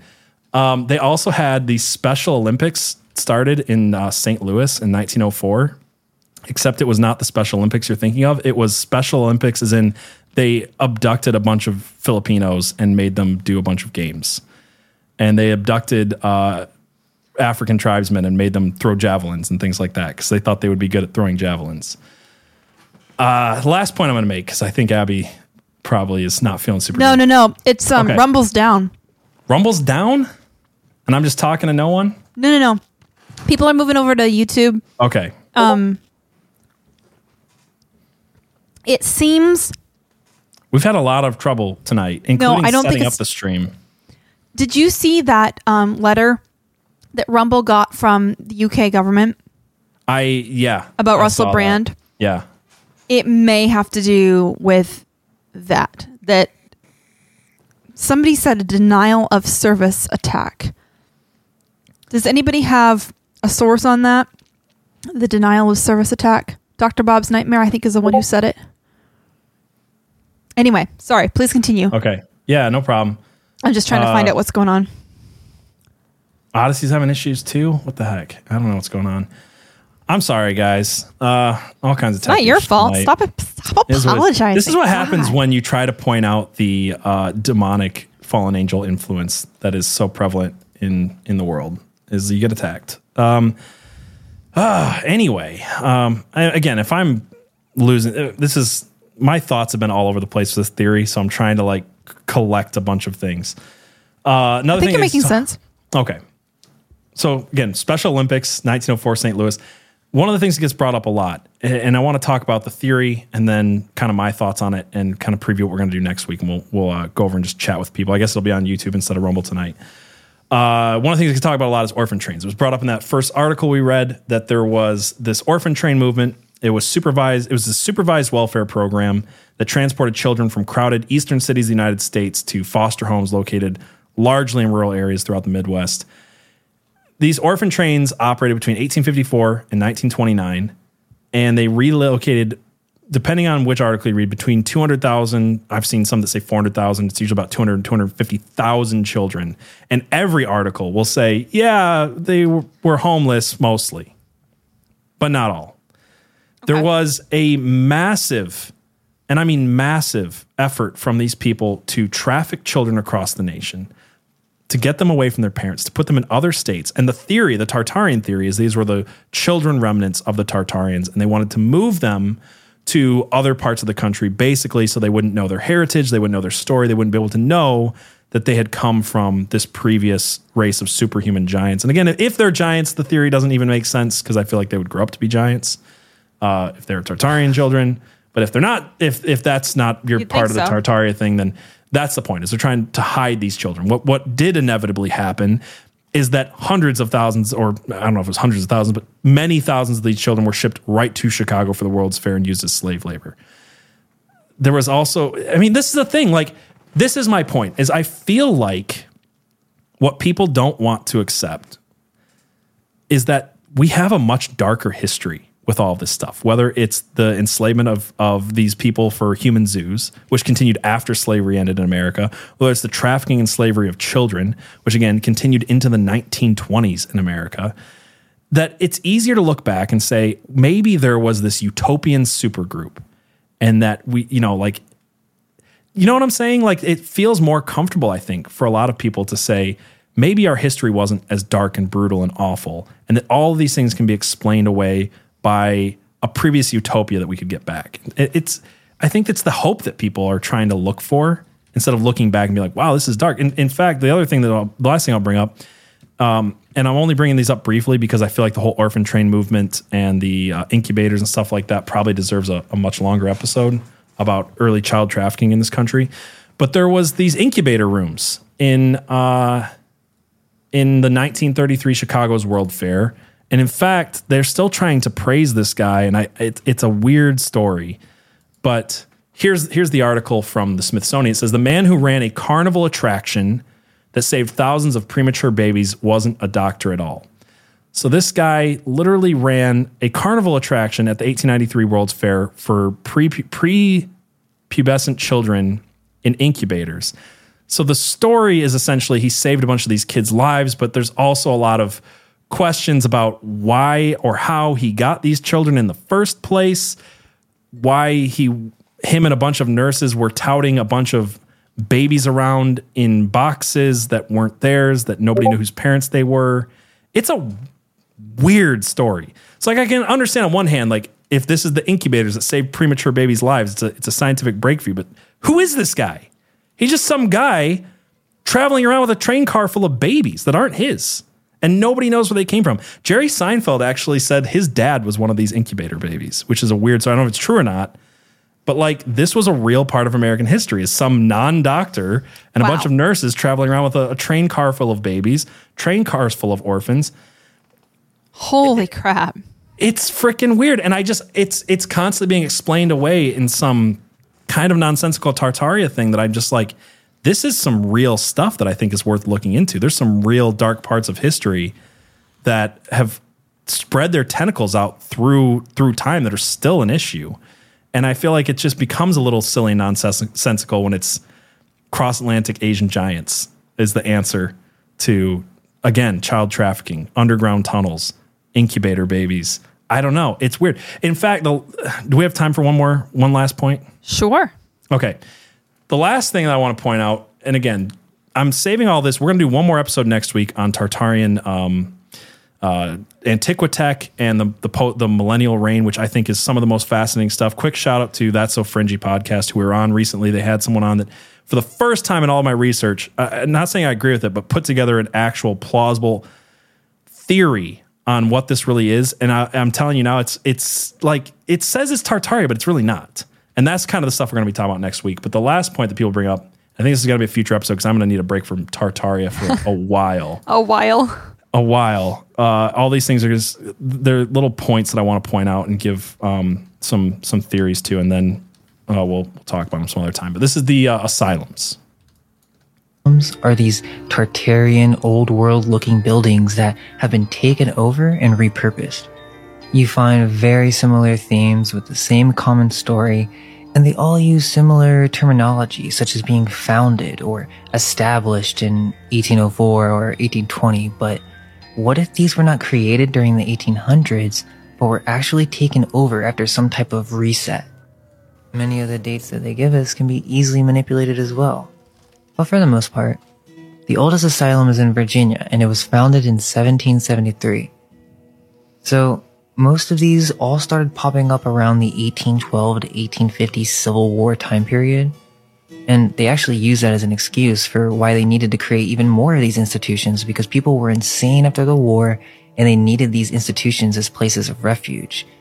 History attempts to paint these asylums in a positive All right. So Okay. he says history tries to paint these in a positive light. Those these huge asylums. The, the basic idea is that these giant asylums couldn't be anything but Tartarian archestra- architecture because they were too big Mhm. and they were built outside of cities that didn't have a ton of people there. Gotcha. What I found, and again, this is you might maybe this is not a good theory, maybe it's not, but I found a really weird explanation to this. Okay. Uh, I just want to read it really quick. So this comes from this historian. Uh, it says, with the start of the 16th century, there begins to also be documentation of privately financed buildings to contain and collect abnormal, however, uh, the abnormal. However, this not just involved the mentally ill, but the poor, disabled, and, un- and unwanted. Most of these people died uncared and unwanted in what we call the madhouse. You must understand, however, that again, there was not the same idea of disorders as today, and pretty much everyone unwanted could end up in such a situation. This was no medical personnel. There were no medical personnel, no care, and nobody who fed or clothed these people. The most simple idea behind a madhouse was to contain and separate the undesirable portion of society from the rest. Remember that. Remember this part; it'll become important later. Famous examples to read up on here would be Beth, uh, Bethlehem or Bedlam in the UK, which during the 17th and 18th century even opened its doors for the public to finance themselves, having much more in common with a modern zoo that you paid to visit than with a hospital. So the first madhouses that turned into hospitals or asylums had little to do with a modern hospital or psychiatric clinical environment. People were chained up if they were regarded dangerous, locked up, kept in their own filth, and exposed to very experimental treatment and methods. This is my point is like a lot of this history I feel like is just really dark. Right. And it's really messed up. And I don't know if that is what is fueling a lot of this to be grouped into, again, a theory that posits there was a utopia of peaceful, free energy people Right. who had no war. And the only reason that anybody wiped them out wasn't because of anything they did. It was, well, it was bad Europeans and mud floods, right? It was just like Right. a perfect utopian society instead of child trafficking, you know, pagan uh, ritual sacrifices and human zoos. And in, and in fact, the other theory that this gets into is saying like eventually the theory became that these people were cramped and if they just built, built bigger buildings they would stop being insane so there was one guy in all this some hero and again this could be all fake but like there's one guy who's touted as a hero having built bigger buildings for these insane people who are again being used as human zoos to finance crazy like pre MK Ultra experimentation on people. Wow. I don't know, man. I don't, I don't know if any of this episode made sense. My point is, I feel like there's a lot of alternative things that are being not looked into because it's getting grouped into this huge theory Right. where all this stuff is like so crazy and it falls right into like conspiracy topics. And instead, it's cross Atlantic Right. Asian giants. Uh, yeah, I visited one of those asylums. There was one um, near where a friend of mine lived in New Jersey that I visited. I was visiting my friend, and she was like, "There's this like abandoned asylum right down the road. You should go look at it." And I was like, "Okay." Um, creepy as fuck, but it, it seems like you you build this gorgeous, official looking building, imposing, and then nobody asks questions about what you're doing inside it. Yeah. Yeah. It's weird. I don't know. Like sometimes I just, I think that the history and the answers are just, uh, this is why I've gone back. This is why I'll go back to saying, I feel like, again, for most people, and I've talked to some really uh, interesting, thoughtful people who are, are going to disagree with me on this. I still think they're wrong, but, uh, I feel like most people they just want a cosplay of conspiracy. They don't actually want a truth. I think they want uh, a, a nice theory that involves utopia instead of slavery and trafficking. the dark stuff, right? Dark stuff. Yeah, the, the dark stuff. It's not like it's fun to talk about this. I understand when people say Tartaria is fun to talk about because it's utopia and free energy and Nikolai Tesla. Like it's Yeah. it's Tesla punk, which I'm reading my favorite. I'm rereading one of my favorite trilogies right now because it's Tesla punk and it's super fun. I get it, uh, but it's not. It's fiction. You know what I mean? Like Right. and this. uh, People I, would to think rather- the darker thing is probably the true thing. Yeah, people would rather talk about this than like the Finders cult. Yeah, yeah. I don't blame them. Finders cult No, sucks. yeah, I made you cry when we did that episode. Some dark stuff. yeah. Yeah. Um, and the and the asylum stuff was really really dark, and we should probably get into it at some point. And I think the After orphan a much needed break from after a long break, research. the orphan trains and, and all kinds of like people have been doing dark and evil things for millennia. Yeah. And, I do think and that's covering part of, for it. Yeah, I do think that's part of why this attracts because like there is definitely an atheistic um gnostic uh, take on the Tartaria stuff and then there's the more Christian take on the Tartaria stuff. And I think that for the Christians it's just hard to accept that our country wasn't really founded on the principles that we think Right. it was. That it wasn't uh, it wasn't really this wonderful shining beacon Christian nation that maybe a lot of the favors we got were due to um, the worship of fallen angel deities yeah. at, at the highest levels of our government. So I don't know, pretty weird episode. I just meandered a lot, guys. But you know what? I'm gonna just give myself the out and say I've listened to so many Tartaria podcasts that that meander way more than I did. So I'll just pat myself Well, I on the think back, it's a even if it feature, not a not a bug. Like It- that. it this is what yeah. this theory is. It It doesn't have clear through lines, and we have to do a lot of work with the theory to make it make any type of sense to talk to you about it. So I can't tell you how many episodes I listened to that were just like, yeah, and then this thing. It's like, how did you figure that out? Well, it'd be cool if it did happen though, wouldn't it? and it's like, and they just move on. I'm just like, no, I want like, I want a through line, and I'm having trouble making a through line because I'm doing it to a theory that doesn't have it. Yes, So I'm giving it my own, guys, and maybe Right. it sucks. I don't know, but I'm trying here. I think it's really sus that you haven't talked about the biggest the biggest evidence for Tartaria at, it, that exists. It's You tartar just- sauce. You've just you've ignored it until now, and yes, it is tartar sauce. What do you have to say about tartar listen, sauce? listen, guys, listen, guys. The Tartarians were a seafaring people. So how do you explain tartar sauce if there's no cross Atlantic Asian giants?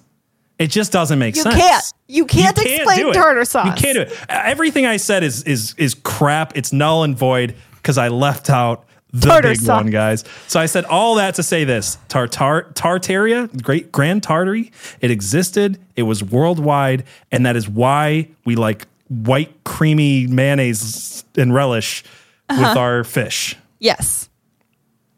Case closed. I don't know what else to say. I don't know what to say. What I will say is a big thank you to Metalcore Morticia for giving us a five star review. She says, barely hinged in the best way.